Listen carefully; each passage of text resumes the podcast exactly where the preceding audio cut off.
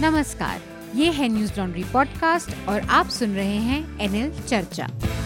नमस्कार, मैं हूँ अतुल चौरसिया। आपका खर्चा, आपकी चर्चा, हफ़्ता दर हफ़्ता। हम एक बार फिर से लेकर आए हैं न्यूज़ लॉन्ड्री का हिंदी पॉडकास्ट एनएल चर्चा। चर्चा में आज हमारे साथ जो मेहमान हैं, उनसे मैं आप लोगों का परिचय करवा दूँ। जैसा कि हमने आपको पहले भी जानकारी दी थी कि ऑल्टरनेट वीक्स पर एक हफ़्ते के अंतराल पर हमारे साथ वरिष्ठ पत्रकार हृदय जोशी चर्चा में जुड़ेंगे और हृदय को आप लोगों ने अलग अलग जगहों पर तमाम उनकी रिपोर्टिंग्स देखी है, N D T V India पर उनकी रिपोर्टिंग देखी है, पर्यावरण के मामलों पर आपने न्यूज़ लॉन्ड्री पर भी उनकी तमाम रपटें पढ़ी हैं। तो पर्यावरण और इस तरह के मसलों पर उनकी काफ़ी दिलचस्पी है और काफ़ी पकड़ है। तो स्वागत है हृदय जी चर्चा में। बहुत बहुत शुक्रिया आपका अतुल। और इसके अलावा हमारे साथ बॉम्बे से जुड़ रहे हैं सुधीर सूर्यवंशी जी। सुधीर सूर्यवंशी पत्रकार हैं और अलहदा मीडिया संस्थानों में काम कर चुके हैं। डीएनए में मुंबई मिरर में फ्री प्रेस जर्नल में रह चुके हैं। फ़िलहाल असिस्टेंट एडिटर हैं न्यू इंडियन एक्सप्रेस में। और सुधीर जी की एक और पहचान से जुड़ी चीज़ है। जिस पर मैं थोड़ा सा बातचीत भी करना चाहूँगा आगे। वो है उनकी एक किताब जो कि बहुत ही दिलचस्प और समय के हिसाब आज के समय के ऊपर फोकस किताब है checkmate, how BJP won and lost Maharashtra. ये पेंगविन से आई है तो इस पर भी हम थोड़ी सी बातचीत करेंगे, लेकिन पहले हम आगे की पूरी प्रक्रिया कर लें। और हमारे साथ, हमारे न्यूज़ लॉन्ड्री के साथी हैं शार्दुल का त्यान शार्दुल, आपका भी स्वागत। हेलो। जो विषय हैं सरसरी तौर पर उनके बारे में भी मैं चाहूँगा कि शार्दुल हमारे श्रोताओं को एक बार जानकारी दे दें और फिर हम चर्चा में आगे की प्रक्रिया शुरू करेंगे। इस हफ़्ते खबरों का भरमार लगा रहा। सबसे हम्म। पहले वित्त मंत्री निर्मला सीतारामन ने लोकसभा में महँगाई पर बहस के दौरान कहा कि भारत में मंदी या स्टैगफ्लेशन के आने का तो सवाल ही नहीं उठता। उनका कहना था कि विश्व की कई बड़ी अर्थव्यवस्थाएँ मंदी में होने के बावजूद भारत में ऐसा होने की संभावना शून्य है हम्म। तो ये बड़ी अजीब बात है पर उन्होंने ये भी कहा कि चीन के चार हज़ार बैंकों के दिवालिया होने की खबर है लेकिन भारत के बैंकल बैंकों का सकल एनपीए कम हो गया है हम्म। तो संसद से ही दूसरी हेडलाइन में सूचना व प्रसारण मंत्री अनुराग ठाकुर ने लोकसभा में एक प्रश्न के उत्तर में बताया कि 2017 से 2022 के बीच नौ टीवी चैनलों के प्रसारण को रोका गया। हम्म। कार्यक्रम और विज्ञापन नियम के उल्लंघन के लिए और ये भी बताया कि मंत्रालय ने वर्ष 2021-22 में चौरानवे यूट्यूब चैनलों और 19 सोशल मीडिया वेबसाइट या मोबाइल ऐप्स को ब्लॉक करने के निर्देश दिए थे। जी। एक और प्रश्न के उत्तर में उन्होंने ये भी कहा कि जनवरी में सूचना प्रसारण मंत्रालय ने बार्क को ब्रॉडकास्ट ऑडियंस रिसर्च काउंसिल को न्यूज़ रेटिंग दोबारा शुरू करने की सलाह या शुरू करने के लिए कह दिया था। तो फिर से अब न्यूज़ रेटिंग शुरू होने वाली है। शुरू हो चुकी है। प्रवर्तन निदेशालय ने एक अगस्त को संजय राउत को नौ घंटे तक उनके घर पे पूछताछ की और फिर उन्हें गिरफ़्तार कर लिया। जी। उनकी गिरफ्तारी हुई है एक घोटाले के अंदर जिसका नाम है पाटरा चौल भूमि घोटाला जिसमें करीब एक हज़ार चौंतीस करोड़ रुपए की मनी लॉन्ड्रिंग का आरोप है। हम्म। उनके खिलाफ एक एफआईआर भी दर्ज हुई थी इसी हफ़्ते जिसमें एक महिला गवाह हैं स्वप्ना पाटकर। उनका ऑडियो भी वायरल हुआ था जिसमें वो उन्हें फ़ोन पर धमका रहे थे। तो गवाह को धमकाने के आरोप में इस मामले में ईडी ने उनकी पत्नी और दो साथियों की करीब सवा ग्यारह करोड़ रुपए की संपत्ति भी अटैच करी है और आज सुबह ही ईडी ने बताया कि उन्हें दो करोड़ से थोड़ा और ज़्यादा रुपए के अतिरिक्त पैसे मिले हैं। तो आज हम इस पर बात भी करेंगे। ठीक बात। तीसरी हेडलाइन साउथ चाइना सी से चीन ने ताइवान के उत्तर पूर्वी और दक्षिण पश्चिमी तटों के आसपास करीब 11 बैलिस्टिक मिसाइलों को दागा। हम्म। जापान ने बत, आ, अपने स्टेटमेंट में कहा कि पाँच चीनी मिसाइलें उसके इलाके में भी गई थी। और हम्म, उनके समुद्री इलाके में। हम्म। और चीन ने ये मिसाइलें अपने सैन्य अभ्यास के दौरान चलाईं जो उसने चालू किया था अमेरिकी कांग्रेस की स्पीकर नैन्सी पेलोसी के ताइवान दौरे के बाद हम्म। अंतर्राष्ट्रीय खबरों में एक और इस हफ़्ते बड़ी घटना हुई 31 जुलाई को जो बाइडन ने बताया था प्रेस कॉन्फ्रेंस में कि एक ड्रोन स्ट्राइक में अलकायदा के प्रमुख आयमन अल जवाहिरी को उन्होंने मार दिया काबुल में। जी। और जवाहिरी एक बड़े आतंकवादी थे प्रतिष्ठित आतंकवादी थे। उन्होंने अलकायदा की शुरुआत ये, कह, ये की कहने के लिए शार्दुल को और शार्दुल के बहाने न्यूज़ लॉन्ड्री पर टारगेट किया जा सकता है जिस तरह से दिग्विजय सिंह को टारगेट किया गया था ओसामा जी कहने के लिए।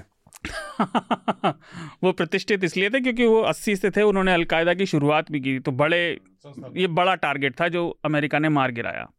अच्छा ये भी खबर है कि इनफैक्ट तजिकिस्तान में जो अफ़गानिस्तान के राजदूत हैं उन्होंने बताया कि इसमें हक्कानी परिवार के भी कई लोग मारे गए। अच्छा। और जिन्हें नहीं पता हक्कानी नेटवर्क तालिबान का सबसे प्रभावशाली और आक्रामक गुट है और इस समय उसके नेता सिराजुद्दीन हक्कानी हैं। तो उनके बेटे और दामाद के मारे जाने की खबर है। हम्म। लोकल खबर में दिल्ली सरकार ने अपनी नई आबकारी नीति को फ़िलहाल वापस ले लिया। आ, और अब फिर से सरकारी दुकानों पर से ही शराब मिलेगी और इसका कारण है कि दिल्ली के लेफ्टिनेंट गवर्नर विनय कुमार सक्सेना जी ने आम आदमी पार्टी की सरकार की जो नई आबकारी नीति थी उसकी सीबीआई जाँच की मांग की। इस पर भी हम आज थोड़ी सी समय मिला तो चर्चा करेंगे। शराब वाली नीति और शराब का ज़िक्र आते ही शार्दुल फिर से मुस्कुराने लगे। नहीं मेरा तो मेरा गला भर आया। एक इंपॉर्टेंट खबर संसद से आई कि भारत के personal data protection bill Bharat व्यक्तिगत डेटा सुरक्षा बिल को सरकार ने संसद में वापस ले लिया।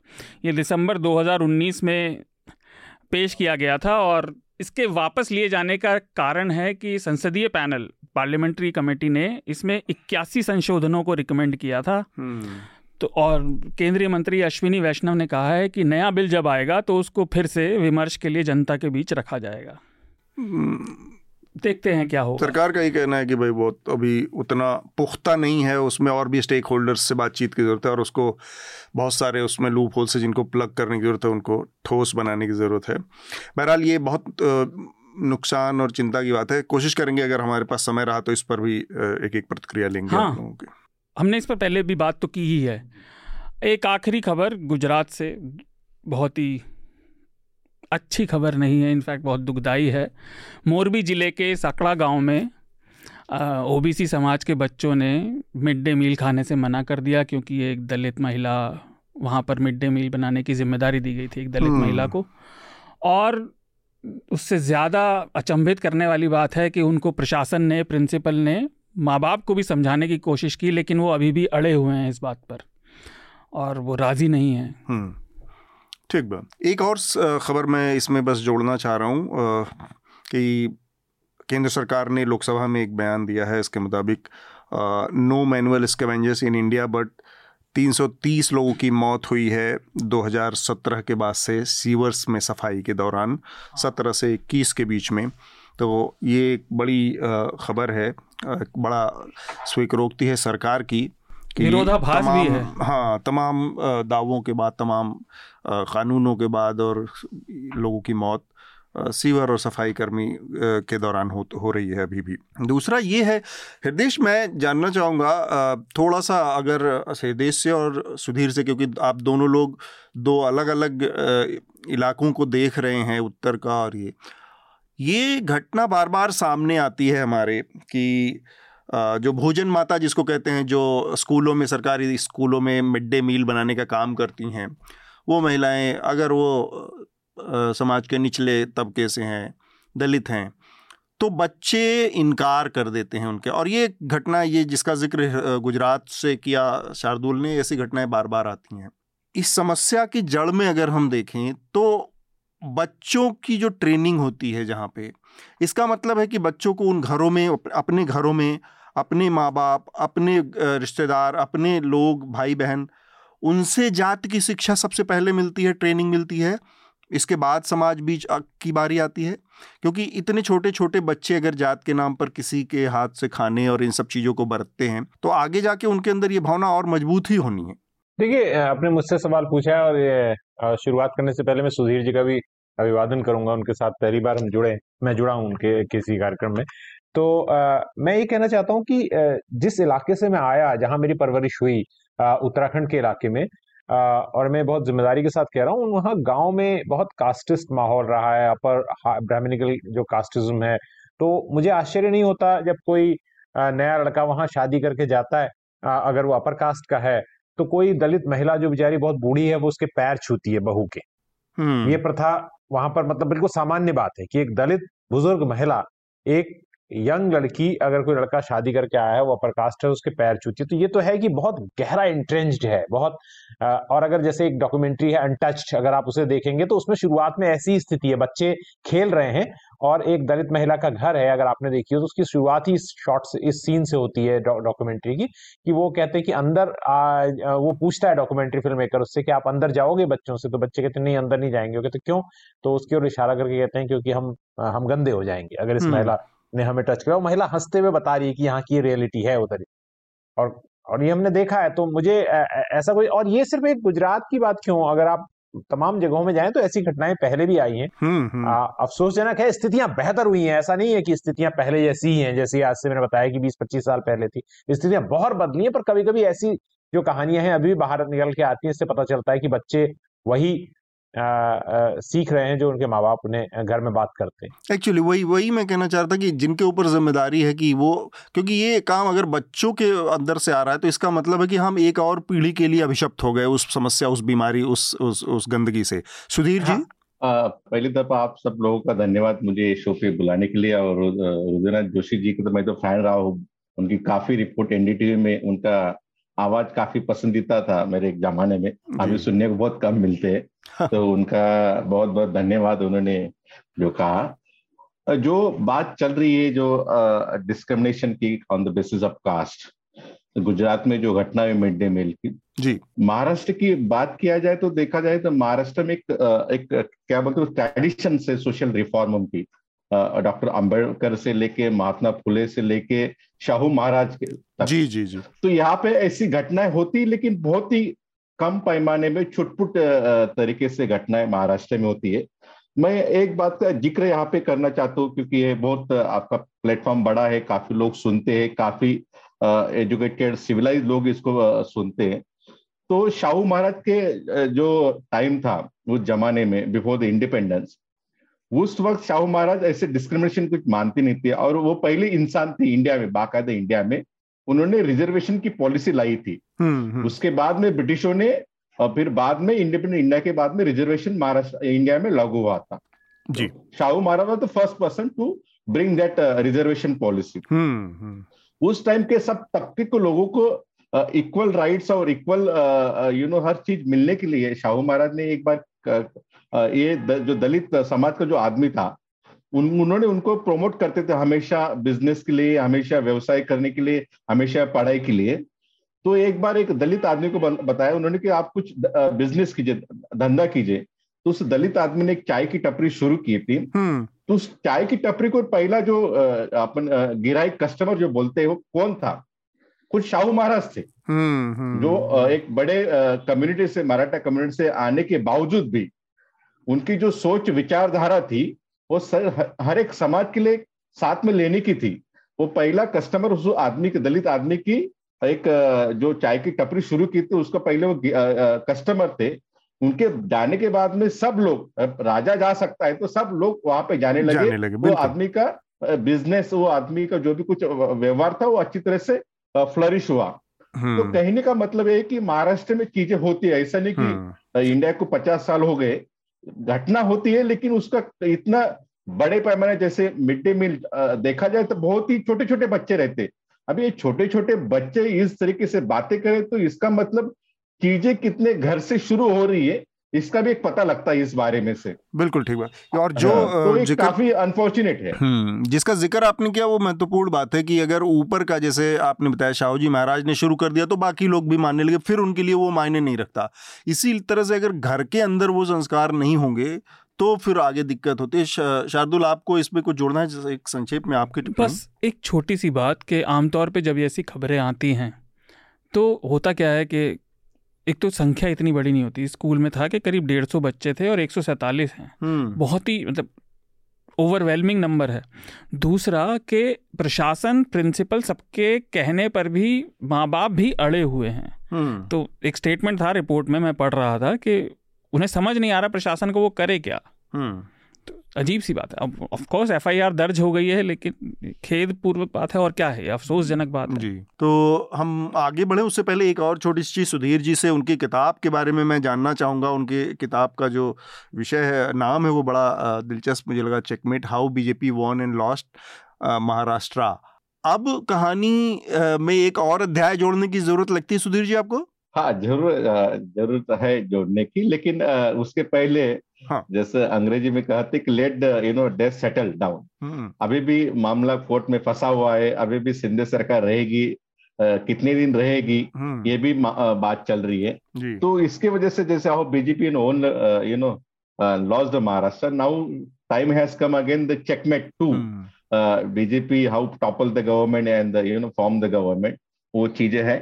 लेकिन उसमें मेरे मुझे लगता है कि बहुत चीज़ें सेटल होने में टाइम लग रही है क्योंकि आज भी देखा जाए तो बहुत लोग जैसे मराठी में एक वर्ड है तड़ा तो मड़त दिस साइड और that side they are still confuse उससे एक अंग्रेज़ी शब्द है डिलम्मा ये लोग काफ़ी लोग डिलम्मा में है अभी भी। सिंधे के साथ गए गवर्नमेंट बना है लेकिन अभी भी वो खुश नहीं है। अभी भी वो आ, क्या बोलते जो हंड्रेड परसेंट कॉन्फिडेंस चाहिए वो कॉन्फिडेंस नहीं है। इसलिए सभी लोग रा, राह देख रहे कब किसको कैबिनेट मिलता है किसको नहीं मिलता है।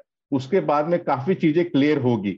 आज दीपक केसरकर ने अभी प्रेस कॉन्फ्रेंस ली तो काफ़ी दिलपस दिल, दिलचस्प यू नो लेने वाली चीज़ है। हम्म। दीपक केसरकर शिवसेना के एमएलए है पूर्व मिनिस्ट्री है और एकनाथ शिंदे गुट के प्रवक्ता है। हम्म। उन्होंने कहा जब सुशांत सिंह राजपूत का केस चल रहा था उस टाइम नारायण राणे ने अननेसेसरी आदित्य ठाकरे के ऊपर एलिगेशन किया था उनको ड्रैग करने की कोशिश की थी। और हमने उस उस टाइम पे बहुत विरोध किया था। प्राइम मिनिस्टर को भी ये बात बताई थी बीजेपी वालों को भी ये बात बताई थी। तो ये चीज़ें होनी नहीं चाहिए। तो हम्म। इसका मीनिंग क्या है समझ में नहीं आ रहा है अभी। अभी वो सिंधे गुट के साथ है अभी बीजेपी के साथ है और बीजेपी के मिनिस्टर को ही अभी वो कटघरे में खड़ा कर रही है सब चीज़ों के लिए। हम्म। इसलिए जो मैं कह रहा था कि लेट डस्ट सेटल डाउन तो इसलिए काफ़ी चीज़ें ऐसी धुंधली जैसे before the dawn before the dust बोलते हम्म। वैसी चीज़ें एक बार वो सेटल हो जाए फिर बाद में चेकमेट टू और जो भी कुछ नाम इमर्ज uh, होगा वो लिखने में काफ़ी मज़ा आएगा जब तक सब चीज़ें आपके सामने क्लियर नहीं है हम्म, हम्म। जैसे आप भी रिपोर्टिंग में थे अभी भी है हम लोग हैं बाकी लोग हैं जब तक कहानी आपको अच्छी तरह से समझ में नहीं आती तो वो कहानी आप सही ढंग से लिख नहीं पाते लिख नहीं पाते बिल्कुल तो इसलिए वो कहानी एक बार क्लियर हो जाए समझ में आ जाए फिर लिखने में मज़ा आ जाएगा और लिखने में क्लियरिटी आ जाएगी। ठीक बात। तो हम अपनी बातचीत शुरू करते हैं, चूँकि बॉम्बे और महाराष्ट्र की पॉलिटिक्स की बात की आपने और हमारा जो एक विषय है जिस पर हम बातचीत करना चाह रहे थे और जिसके लिए हमने आपसे संपर्क किया था कि भाई आप आएँ अपनी बातचीत और अपनी जो सूचना है उससे हमारे श्रोताओं को अवगत करवाएँ। उसमें उसका हिस्सा बहुत बड़ा महाराष्ट्र की पॉलिटिक्स ही थी और हम देख पा रहे हैं कि संजय राउत, जो कि शिवसेना के एक बड़े कद्दावर नेता और सांसद हैं, उनके ऊपर ईडी की रेड हुई, उनके परिवार के ऊपर ईडी की रेड चल रही है। अब वो उनको जेल में डाल दिया गया है। तो ये ईडी का जो मसला है और शिवसेना और राउत के साथ जो चल रहा है, संजय राउत के साथ, आप चूँकि वहाँ पर हैं, उसकी पॉलिटिक्स को देख रहे हैं तो आपको क्या लगता है, एक तो ये है कि दो तरह के एक एक पोलमिक्स में बात होती है कि वेंडेटा है, विंडिक्टिव सरकार है तो वो दुर्भावना से या बदला लेने की नीयत से कर रही क्योंकि संजय राउत बहुत वोकल थे, जो महाराष्ट्र विकास अघाड़ी की सरकार थी, उसमें सबसे ज़्यादा कोई बोलने वाला या बात कमेंट करने वाला व्यक्ति चेहरा था तो वो संजय राउत थे। तो अब जब स्थितियाँ बदली हैं तो क्या उनसे उसका बदला लिया जा रहा है? उनको जेल में डाला गया, उनकी संपत्तियों को सील किया जा रहा है, उनके परिवार, उनकी पत्नी को, उनके भाई को निशाना बनाया जा रहा है। तो ये जो ईडी राज, मोदी राज में आया है, इसके ऊपर महाराष्ट्र में, शिवसेना में, वहाँ की राजनीति में, वहाँ के पॉलिटिकल गलियारों में क्या चर्चा है? देखो जैसे आपने कहा कि आप दिल्ली में हैं, तभी भी आपको उसकी भाप लग गई कि ये वेंडेटा पॉलिटिक्स है। तो इसमें कुछ यू नो ज़्यादा कहने की बात नहीं है, क्योंकि संजय राउत ही सिर्फ़ अकेले इंसान नहीं, कि उन्होंने कुछ इरेगुलर उनके व्यवहार में हो है। और बाकी बीजेपी के लीडर के जो अकाउंट्स है बिज़नेस है जो भी कुछ है उनमें इरेगुलरिटीज नहीं है ऐसी बात नहीं है। सब हम्म। में है। मैक्सिमम पॉलिटिकल लीडर्स में बिज़नेस जो करते हैं। तो सिर्फ़ अपोनेंट को ही टारगेट किया जा रहा है। जैसे महाराष्ट्र में अभी तक अनिल देशमुख को अरेस्ट किया गया। नवाब मलिक जो एनसीपी के मिनिस्टर थे उनको अरेस्ट किया गया। और लीडर है हम्म। संजय राउत हम्म। उनको अरेस्ट किया गया। और बाकी बीजेपी के काफ़ी लोग तो नारायण राणे थे उनके ऊपर भी मनी लॉन्ड्रिंग का एक केस था। काफ़ी बड़ी केस थी बाद में कुछ हुआ नहीं। ऐसे काफ़ी लीडर्स थे। अभी जो लीडर्स सेना के छोड़ कर उद्धव ठाकरे को सिंधे गढ़ के साथ बीजेपी के साथ गए गए जैसे यामिनी जादव उनका जो हस्बैंड यशवंत जादव बीएमसी के स्टैंडिंग कमेटी चेयरमैन थे हम्म। उनके ऊपर काफ़ी ईडी की रेड हुई इनकम टैक्स की रेड हुई काफ़ी चीज़ें हुई है। उसके बाद में प्रताप सरनाई को जो एमएलए है उनके अगेंस्ट में ईडी की रेड हुई काफ़ी इनकम टैक्स की काफ़ी प्रॉपर्टी सीज हुई।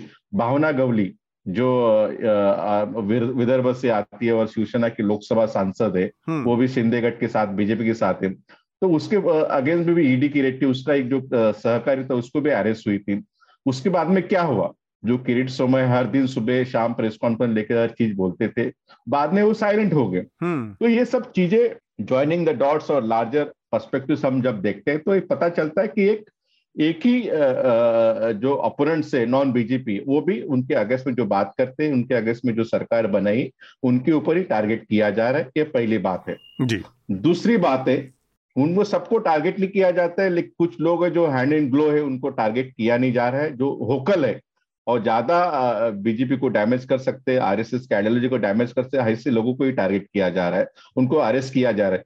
छोटे छोटे मसले, जैसे एक ऊके नाम का जो एडवोकेट था, नागपुर नागपुर का, उन्होंने जज लोया और बाकी सब चीज़ों का ये किया था। तो उनको भी एक ज़मीन, एक एकड़ की ज़मीन जो गाँव में दो चार लाख में मिलती है, उनके, उसके ऊपर ईडी ने उनको अरेस्ट किया है। तो ईडी के लिए कितना अमाउंट का चीज़ है, वो इम्पोर्टेंट नहीं है लेकिन बंदा क्या करता है और किसके खिलाफ है, वो इम्पोर्टेंट चीज़ इस सब चीज़ में उभर के आ रही है। ये दूसरी इम्पोर्टेंट चीज़। है। संजय राउत और देखा जाए तो 2019 में जब महाविकास आघाड़ी का जो नया एक्सपेरिमेंट महाराष्ट्र में हुआ दो अलग विचारधारा है और तीन पार्टी की सरकार उस टाइम में दो लोगों ने एक नैरेटिव बनाने का डेवलप करने का काम किया था। एक थे नवाब मलिक एनसीपी की तरफ़ से और दूसरे थे संजय राउत शिवसेना की तरफ़ से। उन्होंने रीजनलिज्म के ऊपर और एक नेशनल पार्टी के अगेंस्ट में एक महाराष्ट्र में एक अभूतपूर्व ऐसे एक नैरेटिव और परसेप्शन क्रिएट किया था बीजेपी के अगेंस्ट में। इसलिए दो विचारधारा की सरकार होने के बावजूद भी लोगों ने उसको पसंद दिया था उस सरकार को हम्म। और अभी तक पसंद था।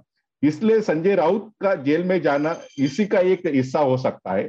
और दूसरी बात अभी शिवसेना को ब्रेक किया गया है और उनको शिवसेना को ठाकरे माइनस करने का जो लार्जर प्लान जो एजेंडा है उसमें वो होने के बाद में दूसरी चीज़ इंपॉर्टेंट है कि संजय राउत जो सुबह शाम बोलते हैं और पार्टी के एजेंडा रखते थे स्टेट लेवल पे और नेशनल लेवल पे, वो जेल में चले जाएँगे तो जो बीजेपी का, जो सेना का वाइस है, वो वाइस बंद हो जाएगा। ये सबसे बड़ी अहम बात मुझे मुझे लगता है इसके पीछे है। और वही ईडी के जाने के बाद में दो तीन दिन से अब देख रहे हैं कि सेना का जो वाइस है, वो बिल्कुल ही अभी बंद होगा जैसे एनसीपी का वाइस नवाब मलिक थे, वो बंद हो गए इसलिए दोनों वाइस जो नैरेटिव बनाते थे लोगों में बात रखते थे बीजेपी के अगेंस्ट आरएसएस के अगेंस्ट वो कंप्लीटली बंद हो गए। और उसके थ्रू उनको एक लार्जर मैसेज बाकी लोगों को भी देना है, देखो भाई, आप बात करोगे ज़्यादा तो आपका संजय राउत हो जाएगा, आपका नवाब मलिक हो जाएगा, आपका अनिल देशमुख हो जाएगा। ये चीज़ें लोगों को एक, क्या बोलते हैं, एक सटल मैसेज भी देने का प्रयास इन संजय राउत के आरएस के पीछे भी है। इसमें इसी क्रम में मैं अगर पूछ सकूँ एक सवाल तो सॉरी सुधीर जी, मैं ये समझना चाहता हूँ कि पहले तो दर्शकों को कहना चाहता हूँ कि जो ईडी की जो ओवरवेलमिंग पावर है, अगर उनको समझना है तो उन्हें गौतम भाटिया का आर्टिकल ज़रूर पढ़ना चाहिए, जो बहुत आसानी से उन्हें इंटरनेट पर मिल जाएगा, जो ये बताता है कि किस तरह से ईडी बहुत पावरफुल हो गई है और वो चिंताजनक बात है। जस्टिस खानविलकर के लेगेसी के आधार पर उन्होंने लिखा है कि उनका जो फैसला था, बहुत परेशान करने वाला था। लेकिन मैं आपसे जो सवाल के लिए मैंने अतुल को रोका, वो ये कि जब एक दूसरी बड़ी चीज़ आती है सामने तो पहली जो चीज़ है वो छोटी हो जाती है। तो क्या शिवसेना को इस बात का एहसास था कि एक बीजेपी एक बड़ी राइट विंग पार्टी के रूप में वहाँ पर उभर रही है, जैसे आपने कहा कि वो शिवसेना को खत्म करना चाहते हैं। तो ये तो शिवसेना की एक तरह से नियति थी उनकी जिसे कहते हैं आखिरकार यही होना था कि जब आपसे बड़ी राइट विंग पार्टी उपलब्ध है राज्य में तो फिर वो कब तक टिकते थे? इस बात को समझते थे क्या जो उद्धव ठाकरे और संजय राउत, और इसीलिए वो इतना संघर्ष कर रहे थे। आगे इनका भविष्य क्या है? बीजेपी के होने के बाद शिवसेना कहाँ तक रह पाएगी? क्योंकि उसका स्पेस तो नेचुरली वही भरेगी बीजेपी। देखो, एक काफ़ी अच्छा सवाल आपने पूछा, जो अभी काफ़ी रिलेवेंट है इस यू नो प्रेजेंट सिचुएशन में। देखा जाए तो शिवसेना अभी उद्धव ठाकरे के पास कम से कम पंद्रह एक एमएलए होंगे और दो दो चार एम होंगे उनके साथ में। लेकिन सबसे अहम बात है कि उद्धव ठाकरे के फेवर में एक परसेप्शन है महाराष्ट्र में। उन्होंने जो कोविड पीरियड में जो काम किया था दो दो ढाई साल में, एक लीडर की तरफ़ से काम किया था, एक अच्छे लीडर के यू नो उन्होंने काम किया था। और लोगों में उनका जो फेसबुक लाइव था, वो लाइव की वजह से क्या था, उद्धव ठाकरे की दो इमेज थी। एज आज जर्नलिस्ट मुझे भी, मैं एनालिस्ट करता हूँ तो दो इमेज एनालिसिस करता हूँ। Uddhav Thackeray as a party president Shiv Sena के पहले, और उसके बाद में गवर्नमेंट के आने के बाद में एज अ महाराष्ट्र का सीएम बहुत लोगों का आप पूछे कि सीएम होने के बाद में उनका जो लीडरशिप है, एक काफ़ी अच्छी तरह से इमर्ज हुआ। जैसे वो इवाल्व कहते हैं ना इस तरीके से इवॉल्विंग हुआ महाराष्ट्र में। और उद्धव ठाकरे जो कुछ लोग उनको चाहते नहीं थे, वो लोग भी चाहने लगे उद्धव ठाकरे के नेचर को। और जो बोलते हैं कि जो नेबर अपना जो नेबर कैसे चाहिए तो उद्धव ठाकरे जैसे चाहिए। सॉफ्ट लैंग्वेज में बात करने वाला, अच्छी तरह से समझाने वाला, किसी को हार्म नहीं होने वाला, ये सब take you know taking care करने वाला। तो इसी तरह से उद्धव ठाकरे एक छवि लार्जर देन इमेज जो बोलते हैं, उस तरह की छवि उन्होंने अपने ढाई साल में बनाई, लेकिन उस बनाने वक्त उनके जो एमएलए थे, उनसे निकल गए पावर चली गई, ये सब चीज़ें है। लेकिन उद्धव ठाकरे के फेवर में आज भी महाराष्ट्र में एक परसेप्शन है सिंपति है, कि ये जो आदमी बीमार था हॉस्पिटल में था, उनके बॉडी के पार्ट मूव नहीं हो रहे थे, उस टाइम पे उसके अगेंस्ट में कंस्पिरेसी किया गया था उसके बाद में गवर्नमेंट टॉपल किया और दूसरे आदमी को सत्ता बीजेपी ने सौंप दी। हम्म। इसलिए उद्धव ठाकरे के फेवर में सिंपति बहुत है। आप देखा जाए तो आदित्य ठाकरे उद्धव ठाकरे के जो बड़े बेटे हैं जो घूम रहे हैं विदर्भ में जा रहे हैं कोंकण में थे वेस्टर्न महाराष्ट्र में थे तो उनके रैलीज में काफ़ी ओवरवेलमिंग रिस्पॉन्स आ रहा है आदित्य ठाकरे को। देखा जाए आदित्य ठाकरे का कुछ बड़े लीडर नहीं है तभी भी उनके रैलीज को यू नो एक अनएक्सपेक्टेड बहुत ही ओवरवेलिंग रिस्पॉन्स आ रहा है। इसका मतलब यह है कि लीडर जो इलेक्टेड रिप्रेजेंटेटिव है वो एक नाथ शिंदे के साथ चले गए लेकिन जो निचला तबका है शिवसेना का जो केडर बोलते हैं शिवसैनिक वो मेरे ख्याल से अभी भी शिवसेना के साथ में उद्धव ठाकरे के साथ में। ये पहली अहम बात होगी। दूसरी इंपॉर्टेंट बात जब भी इलेक्शंस होंगे उस टाइम पे आप देखेंगे असेंबली इलेक्शन में हर जो चुना हुआ आदमी है, उसकी जो मार्जिन है विक्ट्री मार्जिन 2000 से लेकर दस हज़ार तक, ज़्यादा से ज़्यादा पंद्रह हज़ार तक होती है। उस टाइम पे जब एकनाथ शिंदे का आदमी खड़ा होगा, उद्धव ठाकरे का आदमी खड़ा होगा तो और थर्ड आदमी होगा बीजेपी का। तो तीन लोग हिंदुत्व की वोट बैंक छीनने के लिए खड़े होंगे उस उस जगह पे। तो उसका मुनाफा डायरेक्टली इनडायरेक्टली कांग्रेस और एनसीपी जहाँ जहाँ मज़बूत है, उनके होने वाला है। जब फॉर एग्ज़ाम्पल एक तहसील है एक कॉन्स्टिट्यूंसी वहाँ पे दो हज़ार वोटों से एक आदमी चुन के आया है शिवसेना का वो सिंधे गुट के साथ है। वहाँ पे उद्धव ठाकरे का आदमी नेक्स्ट इलेक्शन में खड़ा हो जाएगा। कम से कम वो पाँच दस हज़ार तो वोट लेगा उद्धव ठाकरे के सिंपति के जो से वजह वजह के से। और जो गद्दार जो ट्रेटर जो स्टिग्मा लगा है इन हम्म। लोगों के ऊपर चालीस लोगों के ऊपर तो उनका लोगों जहाँ दिमाग में एक उसका असर पड़ा ही है। जी, दूसरी अहम बात जो पचास करोड़ की जो बात हुई कि हर जो एमएलए उनको मिले वो बात मिले है न मिले वो इन्वेस्टिगेशन वो लोगों को पता है। लेकिन ये बात हर तबके में चली गई है कि इन लोगों ने पैसे लिए हैं। इसके हम्म। इसके वजह से वो लोग गए हैं। तो लोग सोचते हैं पैसे लेके उधर गए तो हम उनको क्यों सुने? तो उसकी वजह से उनका जो इमेज जो फैक्टर है ना वो काफ़ी काफ़ी डैमेज हो गया है। हम्म। हाँ तो उसके वजह से जो उद्धव ठाकरे का आदमी जब खड़ा होगा तो मैं ये नहीं क्लेम कर पाऊँगा कितने लोग उद्धव ठाकरे के चुन के आएँगे, लेकिन मैं डेफिनेटली बता पाऊँगा कि वो सिंधे गुट को और बीजेपी को बहुत डैमेज कर डैमेज करने वाले हैं। ठीक बात। आपने बीच में ज़िक्र किया गद्दार ट्रेटर का तो मराठी में उसके लिए हमारे सामने इस पूरे उठापटक के दौरान एक शब्द आया, भंडखोर। ये सही शब्द है? भांडखोर यानी यू नो जो हमेशा झगड़ा करके निकल जाता है अच्छा। उसको भांडखोर कहते हैं। और दूसरी एक यहाँ बात मैं आपको बता पाता हाँ। जब uh, 1978 में शरद पवार पहली बार Uh, सबसे यंगेस्ट चीफ मिनिस्टर महाराष्ट्र के बने थे मेरे ख्याल से at age of thirty eight उस टाइम पे जैसे शिंदे ने जो बंड किया था उसी तरह से उन्होंने बंड किया था। वसंत दादा पाटिल जो कांग्रेस के सीएम थे उस टाइम पे उनके अगेंस्ट में और उन्होंने सरकार बनाई थी। तो उस टाइम पे भी पाठित खंजीर खुपसला मराठी वर्ड है बैक स्टेबिंग जिसको बोलते हैं। बैक स्टैबिंग तो वो वर्ड अभी भी चालीस साल के बाद भी पवार शरद पवार को वो हॉर्न करता है वो वर्ड चालीस साल हो गए। हाँ। पवार और शिंदे का स्टेचर देखा जाए तो काफ़ी डिफरेंट थे पवार इतने स्टेचर के होने के बावजूद भी उनको वो राजनीति में अभी भी हॉन्टिंग होता है। तो सिंधे और उनके गुण को वो मेरे ख्याल से वो बैकस्टेबिंग जो वर्ड है गद्दार और ट्रेटर वो हॉन्ट होने वाला है। ठीक बात।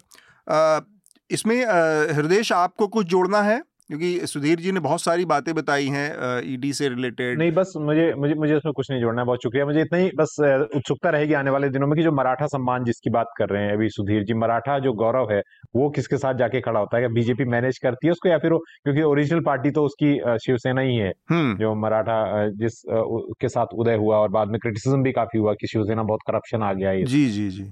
तो एक फिर भी सवाल यहाँ पर ये खड़ा हो रहा है अभी इस समय क्योंकि मामला कोर्ट में है और कोर्ट में ये भी लड़ाई चल रही है कि अब जो शिवसेना का कार्डर है जो पार्टी है जो सिंबल की लड़ाई टेक्निकली क्योंकि बहुत बड़ा हिस्सा पार्टी का शिंदे के साथ जा चुका है तो वो एक लड़ाई है और वो लड़ाई किसी भी सूरत में अगर मान लीजिए सिंबल ट्रांसफ़र और पार्टी का और नाम ट्रांसफ़र शिंदे के फेवर में होता है, क्या ऐसी भी संभावना है? तब फिर चाहे जितना भी सिंपथी हो और उनके प्रति एक अच्छी इमेज हो, अच्छी भावना हो लोगों की उद्धव ठाकरे के प्रति, लेकिन फिर मुश्किल होगी क्योंकि फिर सिंबल और इतने सालों की बनी हुई पार्टी सब कुछ ज़ीरो से शुरू करने की नौबत होगी। सुधीर जी? नहीं ये लोग, काफ़ी लोग बोलते कि सिंबल की बात ये वगैरह मुझे नहीं लगता क्योंकि आप देखा जाए हम डिजिटल वर्ल्ड में रह रहे हैं। हम twenty four by seven digitalise world में अपने ऊपर हैमरिंग हो रहा है। तो उस जमाने में एक बात थी कि सिंबल लोगों तक जाना चाहिए काफ़ी लोग एजुकेटेड थे। लोगों को सिर्फ़ नाम पढ़ नहीं पाते थे इसलिए सिंबल उन जहाँ दिमाग में जाना इंपॉर्टेंट था। ठीक बात। लेकिन जिस वर्ड में अपन रह रहे हैं डिजिटल वर्ड में डिजिटल सुनामी के युग में वहाँ पे फेक मैसेज पूरे वर्ल्ड ग्लोबल चला जाता है तो तो इसी वजह से मुझे नहीं लगता कि कोई सिंबल जो किसी को मिलेगा उद्धव ठाकरे को मिलेगा वो सिंबल पहुँचाने में उनको तकलीफ़ ज़्यादा कोई दिक्कत आएगी मुझे लगता नहीं है। आपको लगता है पार्टी खत्म होने के अगर मान लीजिए ट्रांसफ़र भी हो जाती है तो उद्धव ठाकरे के सामने और बहुत ज़्यादा उसे दिक्कत नहीं है। शार्दुल ये आपने सुधीर ने बहुत विस्तार से अपनी बात कही है जो ये पूरा ईडी का मसला है और जिस तरह से ईडी का इस्तेमाल हो रहा है विपक्षी पार्टियों के खिलाफ तो एक डुअलिटी भारतीय जनता पार्टी की तो बहुत साफ़ तौर पर सामने आई है कि इसी में कितने सारे ऐसे लोग शामिल हैं सरकार में जो जो शिंदे गुट के हैं, जिनके खिलाफ ईडी के चार्जेस थे? या फिर जिनका ज़िक्र किया अभी इन्होंने कि सुधीर जी ने कि किरीट सोमैया बीजेपी के नेता, वो हर दिन एक लिस्ट लेके आते थे और उनके खिलाफ आरोप लगाते थे भ्रष्टाचार के ईडी के केसेस उन लोगों के जाँच, उन लोगों के खिलाफ चली। तो वो सब बंद हो गए अचानक से। तो क्या मतलब जनता या तो के ऊपर इतना मूर्ख होने का इतना भरोसा है राजनीतिक दलों को कि वो कुछ लोगों को खिलाफ ईडी का डंडा फटकारते रहेंगे कुछ लोगों को ईडी से छूट देते रहेंगे और जनता उनकी बात पर विश्वास करेगी। और वो जनता को ये नैरेटिव ऊपर से पिलाते रहेंगे घुट्टे पिलाते रहेंगे कि जो गलत है उनके खिलाफ कार्रवाई हो रही है। ये पच, पचनीय है ये? देखिए अतुल आपका जो सवाल है वो मिस इन्फॉर्मेशन और फेक न्यूज़ की तरफ़ भी जाता है। जनता पे मुझे नहीं पता कि सत्ताधारी दल को भरोसा है या नहीं लेकिन ये बात सत्य है कि नैरेटिव सब तरफ़ चलते हैं। लेकिन महाराष्ट्र की बात में एक बात रह गई।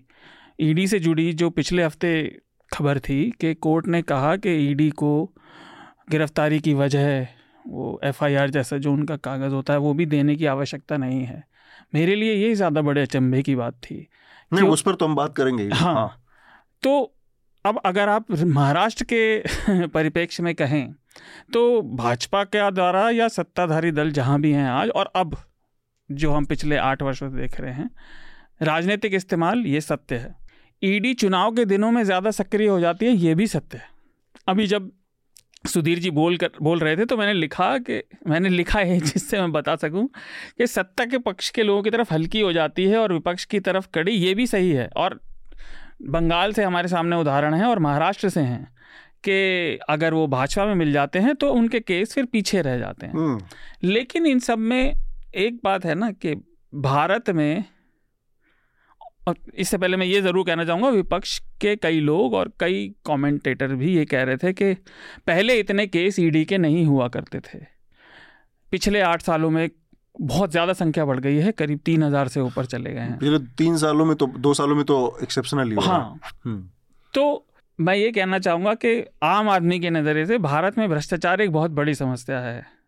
और जनता को लूट कर महन बनाने वाले भ्रष्ट लोग जो हैं, उसमें कोई ढील नहीं दी जानी चाहिए, ये मेरा अपना मत है। अब मैं फिर अपनी उसी पुरानी बात पे घूम के आ जाऊँगा कि इंस्टीट्यूशंस की ना स्वतंत्रता और अटोनॉमी बहुत ज़रूरी है। उनकी ट्रांसफ़र उनकी पोस्टिंग इन सब चीज़ों में जब तक सरकारों का, नेताओं का दखल रहेगा, तब तक आपको विश्वास नहीं आएगा। चाहे वो काम सही करें या गलत। सुधीर जी ने एक बात कही जिससे मैं थोड़ा सा अग्री नहीं करता कि भ्रष्टाचार का मैं नहीं मानता कि अमाउंट इंपॉर्टेंट है। अमाउंट कितना भी हो। और दूसरी बात यह कि कोर्ट ने तारीफ़ भी की है।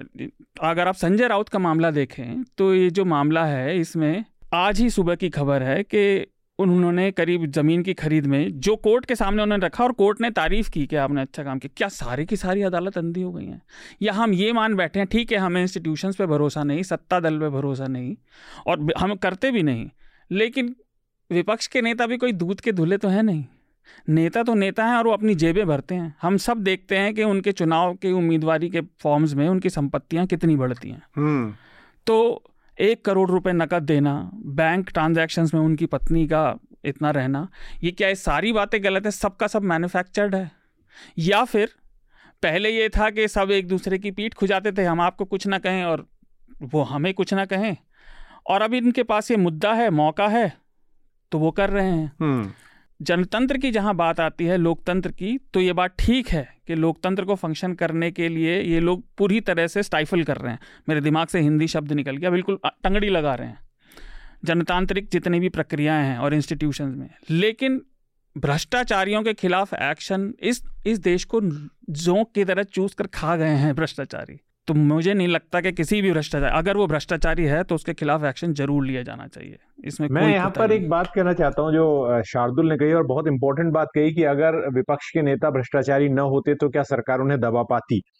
लेकिन जैसा सुधीर जी ने कहा कि जब आप ऐसा तो है नहीं कि कोई एक जगह भ्रष्टाचारी बैठे हैं हाँ। एक जगह भ्रष्टाचारी नहीं है राइट तो अब सर और दूसरी बात जो लेयर सरकार जोड़ रही है वो बड़ी खतरनाक है कि अगर उनके पास कोई आ जाता है तो वो जो है फिर भ्रष्टाचारी नहीं रहता नंबर टू नंबर थ्री ये ऑप्शन भी खुला हुआ है। और अतुल इस बात को दर्शकों को ध्यान से समझने की ज़रूरत है कि विपक्षी नेताओं के पास ये ऑप्शन भी खुला हुआ है कि वो पॉलिटिक्स ऑफ़ कन्वीनियंस करते रहे। हम्म। मैं ये आरोप नहीं लगा रहा हूँ मैं सिर्फ़ एक थियोरी बता रहा हूँ कि ममता बनर्जी के पास ये ऑप्शन खुला हुआ है कि वो नरेंद्र मोदी साहब के साथ राजनीति जो ऊपरी लेवल पर होती रहे और अंडरस्टैंडिंग हो जाए कि हम आपको टच नहीं करेंगे। हम आपको टच नहीं करेंगे लेकिन जो बाकी नेता हैं उनके खिलाफ एक्शन करके ममता बनर्जी की पार्टी और वो बेईमान है इसको करते रहेंगे। और ममता बनर्जी राज्य में कहते रहेंगे कि नरेंद्र मोदी हमारा गला घोट रहे हैं। राइट मैंने इसीलिए वो शुरू में डिस्क्लेमर दिया कि ये सारी बातें सत्य हैं लेकिन उसके साथ साथ एक सत्य भ्रष्टाचार भी है। बिल्कुल है। और यही भ्रष्टाचार नहीं है तो इतने पैसे कैसे निकल रहे हैं? बंगाल में इतने पैसे कैसे पार्थ चटर्जी के घर से निकल रहे हैं अगर भ्रष्टाचार नहीं है? कैसे अभी हम आगे लेकर पॉलिसी में बात करेंगे, वो सब चीज़ें हैं। लेकिन ये ऑप्शन जो खोल रही खोलते रहे हैं, शुरुआत से होता रहा है, पार्टियों के बीच में अंडरस्टैंडिंग की ऊपर के नेताओं के बीच में आपस में बातचीत रहेगी और हमला नीचे के नेताओं पर होगा। ये देखना इंपॉर्टेंट होगा क्या उद्धव ठाकरे इस ऑप्शन को एक्सरसाइज करेंगे। क्योंकि अगर वो मजबूती से खड़े रहते हैं, अपने जो सिपहसलार चाहे जैसे भी हैं, भ्रष्ट हैं और राजनीतिक लड़ाई लड़ते हैं तो वो बात तो ठीक है। लेकिन अगर इस तरह की अंडरस्टैंडिंग होती है कि हाँ ठीक है, हम ऊपर नूरा कुश्ती कर लेते हैं और नीचे कुछ लोगों को पकड़ के बेईमानी का भी नाटक करते हैं और लास्ट आखिर बात इसमें जोड़ने की है कि इंस्टीट्यूशंस को ये इंश्योर करने की ज़रूरत है कि वो संवैधानिक प्रक्रिया को कम से कम चलने देंगे। आज तक ये, जब मैं कुछ कुछ साल पहले मैं समझ रहा था एक स्टोरी के बारे में तो मुझे एक लॉयर ने समझाया था कि to enter the ED in the frame it is important to have an F एक एफआईआर के के बिना के बिना ईडी सीन में आ ही नहीं सकती। अब, ये ये मुझे नहीं पता ये रूल है या कन्वेंशन है या जो भी है लेकिन अभी जो जस्टिस खानविलकर का फैसला है जिसके बारे में काफ़ी का, काफ़ी आर्टिकल लिखे गए हैं हम्म। वो स्पष्ट तौर पर जो शार्दुल ने हमें याद दिलाया और मैंने भी शुरू में कहा था वो ये कि आप एक पूरी प्रोसेस को डिफाई करके कह रहे हैं कि ईडी की जो आ, से सहमत होना एक तरह से कोर्ट के लिए ज़रूरी हो जाता है उस फैसले के बाद तो वो एक बहुत बड़ी समस्या है जहाँ हम इंस्टीट्यूशंस को कॉम्प्रोमाइज कर रहे हैं और दूसरा ये कि सुप्रीम कोर्ट ने जिन परिस्थितियों में ये फैसला दिया है वहाँ पर एक बड़ी आ, हम अपने श्रोताओं की जानकारी के लिए बता दें कि उस फैसले के खिलाफ सुप्रीम कोर्ट के खिलाफ या नहीं या जजों के खिलाफ नहीं उस फैसले के खिलाफ सत्रह राजनीतिक दलों ने एक साझा पत्र लिखा है और उससे विरोध जताया है।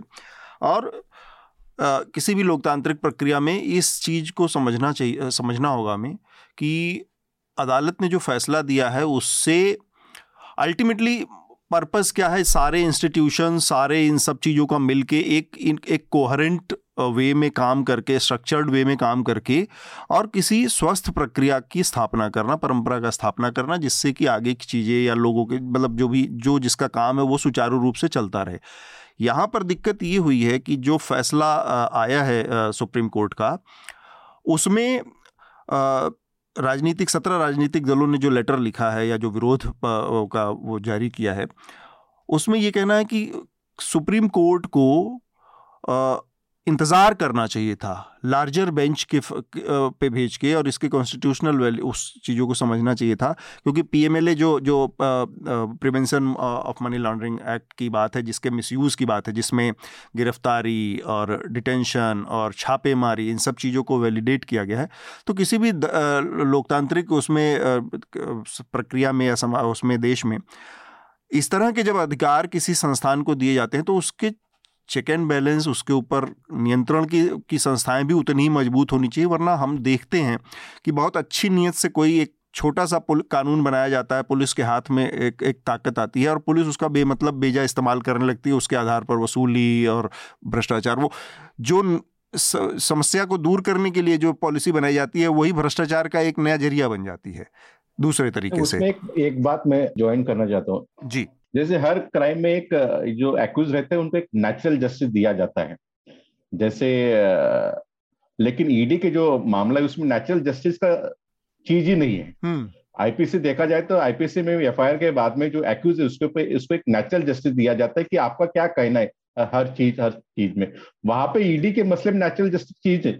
हम डेमोक्रेसी में रह रहे हैं तो डेमोक्रेसी का मतलब है हर चीज़ को समझना।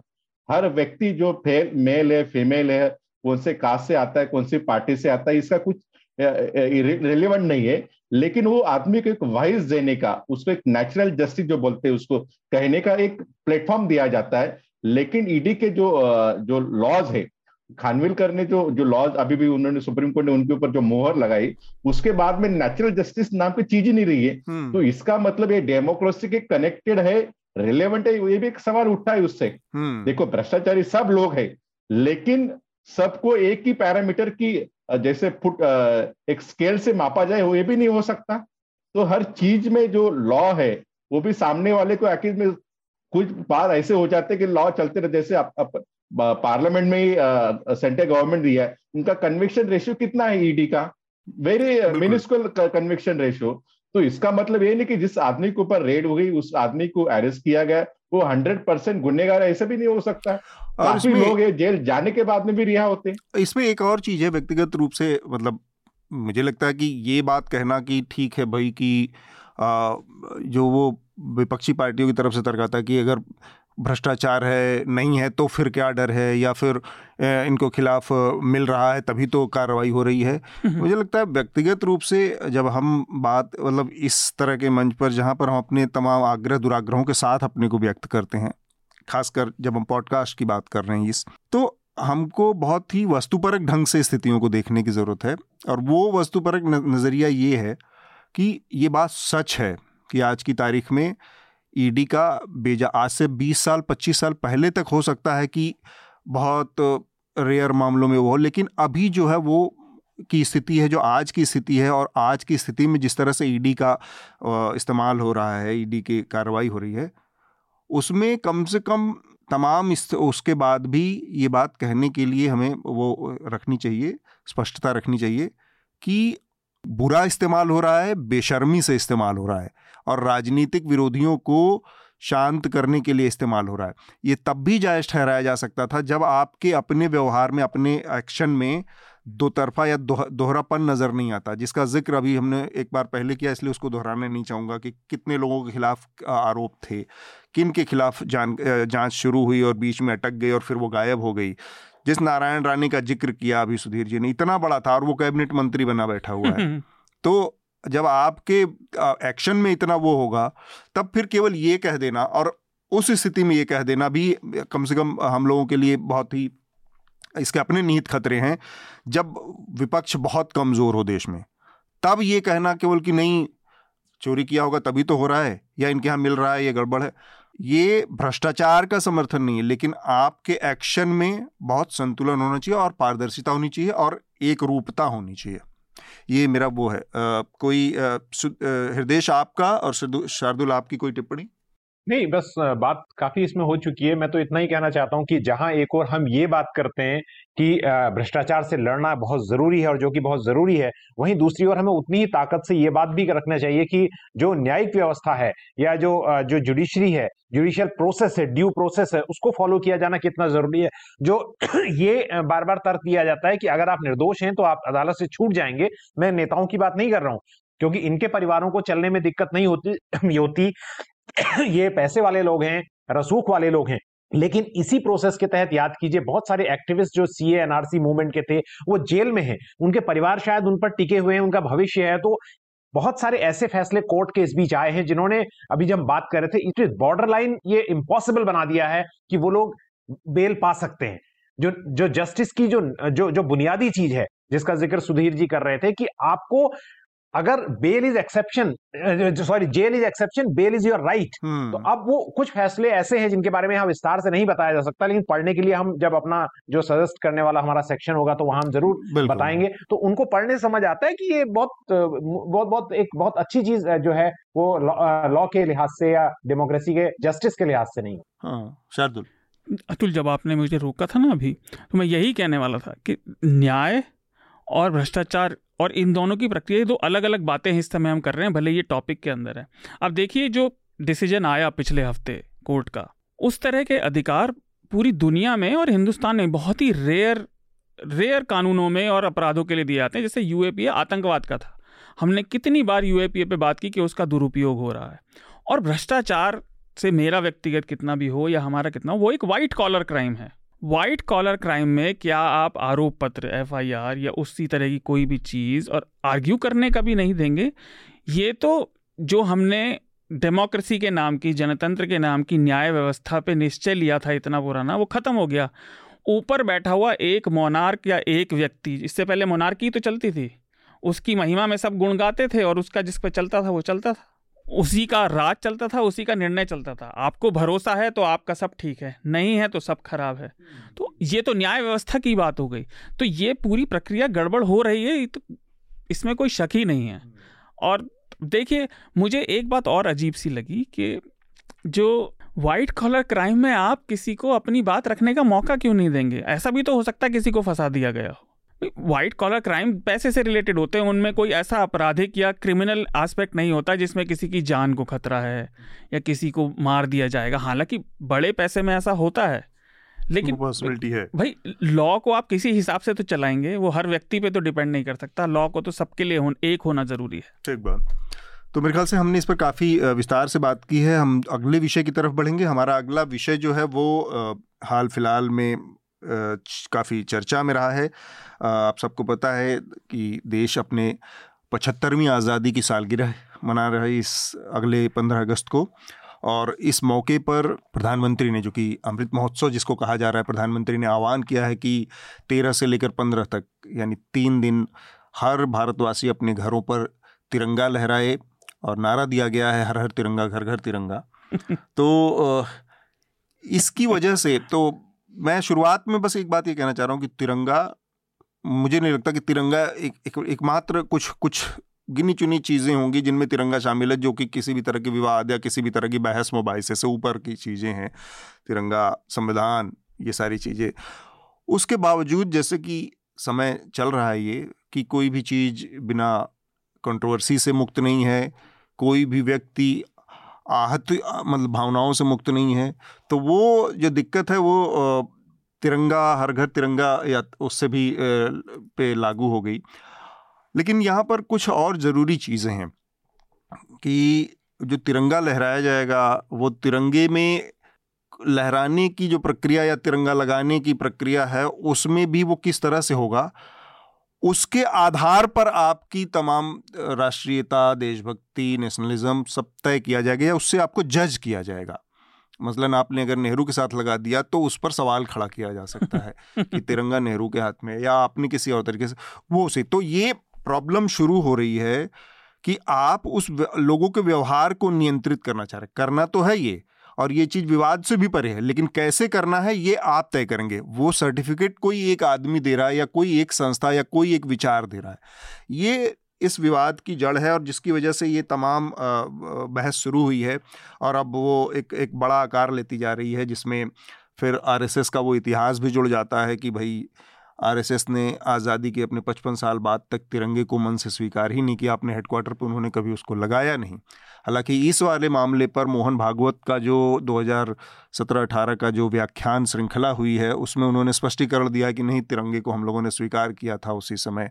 हम लोगों ने 1931 में ही स्वीकार कर लिया था, जब पहली बार तिरंगा जिसमें चरखा हुआ करता था, उसका जब एडोप्टेशन हुआ कांग्रेस के अधिवेशन में, तभी हम लोगों ने उसको स्वीकार कर लिया था। ये उनका कहना है, जबकि ये सच्चाई है कि उनके हेडक्वार्टर नागपुर मुख्यालय पर उन्नीस 2002 में पहली बार तिरंगा लहराया गया, तब तक उन्होंने उससे परहेज बनाए रखा।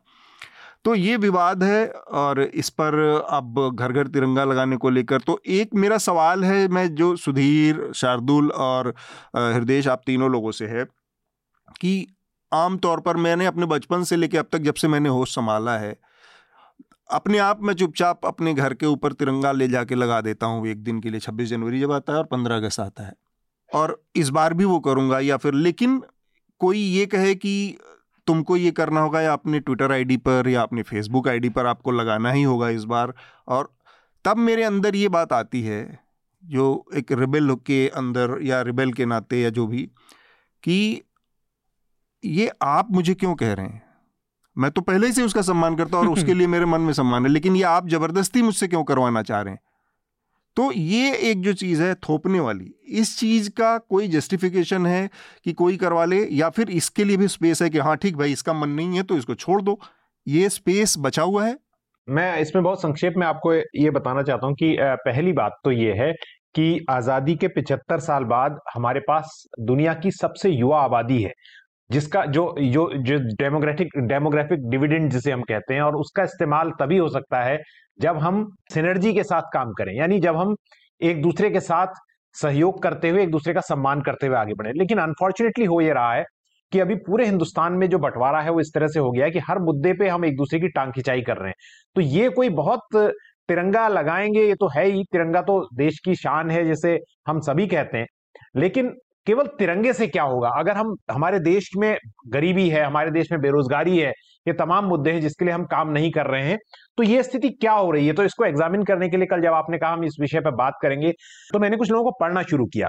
तो जॉर्ज ऑरवेल की जो जो जो जो नोट्स ऑफ़ नेशनलिज्म है हम्म। वो इस मामले को बहुत ही स्पष्ट करता है और ये कहता है कि ये जो इस तरह की भावनाओं को जैसे आपने भी कहा कि कोई मुझे क्यों बताएगा तो वो डिफ्रेंशिएट करते हैं इस चीज़ को।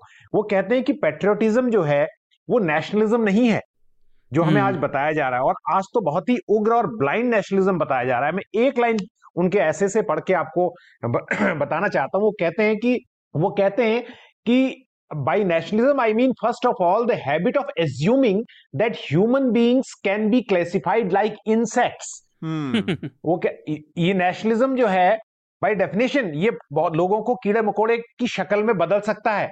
फिर दूसरी लाइन में वो कहते हैं कि patriotism is of its its nature defensive यानी अगर आप संगीत से मोहब्बत करते हैं तो संगीत आप ऐसा नहीं कह सकते सड़क पे घूमते हुए जो संगीत नहीं सीख रहा है वो सब मूर्ख हैं या हम्म, अपवित्र हम्म। लोग हैं राइट लेकिन बोथ वो कहते हैं कि patriotism is defensive both militarily and culturally यानी सैन्य रूप में देखें चाहे सांस्कृतिक रूप में देखें पेट्रियोटिज्म का एक डिफेंसिव है। Nationalism on the other hand is inseparable from the desire for power और पावर किसी देश की नहीं किसी सिंगल पावर यूनिट से। अभी लंबा ऐसे है हम इसको सजेस्ट कर रहे हैं कि आप इसे पढ़िए और समझिए। लेकिन हम इसी वक्त में आपको टैगोर को याद दिलाते हैं। वो तो पेट्रियोटिज्म के प्रति भी चेताते हैं और टैगोर ने कहा था कि I will never allow patriotism to triumph over humanity मानवता के ऊपर ये, ये टैगोर लिख रहे हैं 1910 के दशक में ये बता रहे हैं वो हमें। और फिर अपने दोस्त जो एम बोस को लिख रहे हैं कि पेट्रियोटिज्म के बारे में वो लिखते हैं और पर मैंने बहुत पहले क्विंट में एक आर्टिकल भी लिखा था। वो कहते हैं कि मैं हीरे की कीमत में कंचे नहीं खरीदूँगा। राइट हम्म। इसका मतलब ये नहीं है कि वो ये कह रहे हैं कि झंडा मत फहराओ। वो ये कह रहे हैं कि आप राष्ट्रीयता को या देश प्रेम को इससे कहीं ऊपर ले जाओ झंडे तक। और आज हमें बताया जा रहा है झंडे के कई वर्जन थे। केसरिया रंग में क्या बुराई है? कोई बुराई नहीं बलिदान का प्रतीक है हमारे झंडे में है भगवा रंग हमारे झंडे में है इसीलिए तो है। लेकिन झंडे के कई वर्जन थे कम से कम पाँच वर्जन के बारे में मुझे मालूम है। एक वर्जन तो खुद उन्नीस सत्रह में तिलक साहब ने जिसको इंडोर्स किया था वो था उसके बाद फिर गांधी आए। तो ये लंबी बहस है कभी आगे बात हो सकती है लेकिन आज की डेट में तो ये कहना है कि सिनर्जी के बगैर और डेमोक्रेटिक डेमोग्राफिक डिविडेंड को इस्तेमाल किए बगैर सिर्फ़ तिरंगे को डीपी पर लगाकर और मैं तो पर्यावरण कवर करता हूँ मैं तो कहूँगा भैया तिरंगे को भी अगर इस्तेमाल करें तो कपड़े का करें और उसे दोबारा इस्तेमाल करें उसे सम्मान के साथ रख दे इस्तेमाल के बाद। जो प्लास्टिक के तिरंगे हैं ये फिर आपकी नालियों को क्लॉक करेंगे। और आपने ज़िक्र किया टैगोर के तो टैगोर और गांधी के नेशनलिज्म पे बड़ी उदात और बड़े खूबसूरत खतों किताबत है लेटर्स के आदान प्रदान है, उसको भी पढ़ा जाना चाहिए। सुधीर जी ये जो पूरी कंट्रोवर्सी चल रही है इस पर आपकी प्रतिक्रिया क्या है? तिरंगे को भी घसीट लिया गया है विवाद में। तिरंगों को घसीट लिया गया अपन तिरंग आपने देखा होगा कि योगा डे में तिरंगा का कैसा इस्तेमाल किया गया है वो भी आपने पिक्चर्स देखी है। तो जोक्स अपार्ट क्या नेशनलिज्म का दौर चल रहा है भारत में और पूरी दुनिया में काफ़ी जगह पे ये दौर चल रहा है? तो नेशनल के दौर पे ऐसा है कि ठीक है नेशनलिज्म होना चाहिए तिरंगा झंडा लहराना चाहिए उसमें कुछ बुरी बात नहीं अच्छी बात थी हम्म। जैसे आपने कहा कि लेकिन इसको कोई फोर्स नहीं करना चाहिए। मुझे कभी कभी डाउट होता है कि मैं भारतीय हूँ मुझे कहने की ज़रूरत ही नहीं है I am I am born in India I love India this is my country तो इसी वजह से जो तिरंगा यात्रा और बाकी जो सब चीज़ें जो रहती है hmm. तो इसकी वजह से जैसे हृदय जी बोल रहे हैं कि वो देश को इंक्लूसिवनेस करने के बजाय देश को मेल्टिंग करने के बजाय हर धर्म पंथ को वो डिवाइड नहीं करना चाहिए देश को हर चीज़ hmm. को वो प्रतीक मना के कि तो आप उधर उस साइड में हम इस साइड में। वो होना नहीं चाहिए। हर चीज़ को सिनर्गाइज करना चाहिए। हर जो जो युवा है जो हर कम्युनिटी के लोग हैं हम हम देखें तो देश की इकोनॉमी किस तरीके से नीचे जा रही है। श्रीलंका का एग्ज़ाम्पल आपने आपके सामने ही है। बिल्कुल। जो बांग्लादेश था वो सबसे नीचे था। जीडीपी में सबसे हाईएस्ट ग्रोथ बांग्लादेश का आज है। तो इकोनॉमिक की तरफ़ से भी अपन देखना जब आदमी समृद्ध होगा पैसे से बाकी चीज़ों से तो तो बाकी चीज़ों नेचुरल चीज़ आने वाली है, लेकिन आदमी इकोनॉमी डाउन हो रही है, लोगों रोज़गार जा रहे इन्फ्लेशन बढ़ रहा है, आज ही रेपो रेट बढ़ा दिया गया है हाउसिंग का तुम्हारा ई एम बढ़ जाएगा इंटरेस्ट बढ़ जाएगा। तो ये चीज़ें भी इंपॉर्टेंट है नेशनलिज्म इंपॉर्टेंट है, लेकिन उसके साथ में लोगों का रहन चला जो इंडेक्स है हैप्पीनेस इंडेक्स वो भी बढ़े तो अच्छी चीज़ रहेगी। बिल्कुल ठीक बात। शार्दुल? तो मैं सीरियस बात पे पहले बाद में आऊँगा। क्योंकि एक इसका अंग रह गया जो हुआ है तो लेकिन हल्की बात पहले कर लेते हैं। इतने सारे कोट बताए मैं मैंने। मेरे ख्याल से 2002 में एक पिक्चर आई थी शॉन कॉनरी और एड हैरिस उसमें है द रॉक उसमें एक कोट सुना था ऑस्कर वाइल्ड का। Patriotism is virtue of the vicious दुष्ट का गुण है। तो क्योंकि भावना आपको आप किसी को जैसे आपने कहा ना आप ज़बरदस्ती किसी के अंदर भाव नहीं डाल सकते हम्म। कोई भी भावना हृदयंगम तब होती है जब वो स्वतः आती है है ना तो अब और ये बहुत स्वभाव भी है मानो हाँ। कि आप जैसे डिक्टेट करते हैं तो मेरे अंदर ये पैदा होता है कि ये डिक्टेशन आगे बढ़ता जाएगा। जैसे मैं आपके झंडा फहराओ फहरा दिया। अबे झंडा ऐसे नहीं ऐसे फहराओ। फिर ये इस साइज़ वाला नहीं फहराओ या इस ऐसे नहीं वही तो तो, तो कहाँ तक जाएगा तो आपके और मेरे अंदर ये बात एक सी है। मुझसे कोई कहता है कि नहीं तुम्हें ये करना पहले बता क्यों करना हम्म। ऐसे थोड़ी करना तो वही वाली बात है। अच्छा मैं सीरियस बात पे आऊँ उससे पहले मेरी पसंद के एक स्टैंड अप कॉमेडियन है अभिजीत गांगुली। वो कहते हैं मोदी जी जब से सत्ता में आए काम देते रहते हैं। कभी ये करना है कभी वो करना है उनके बीच में वो कहते टास्क, भी है। टास्क टास्क हम्म। नहीं काम देते रहते हैं कुछ ना कुछ काम बताते ही रहते हैं। टास्क दूसरे टास्क पे शिफ्ट करते रहते हैं। तो मतलब वो ये भी उन्होंने अपने जोग में ये भी कहा था कि पहले हमें बड़ा अच्छा लगा था यार आदमी कम सोता है अब लगता है भाई सो जाए यार हमें भी सोने दे। तो, तो बट अगर हम सीरियस बात पे आए भाजपा अगर ये अभियान लॉन्च कर रही है तो इसका मतलब है उन्हें एक बार फिर से जनता का ध्यान भटकाने मोबिलाइज करने का है। लेकिन इसमें एक चीज़ और हुई।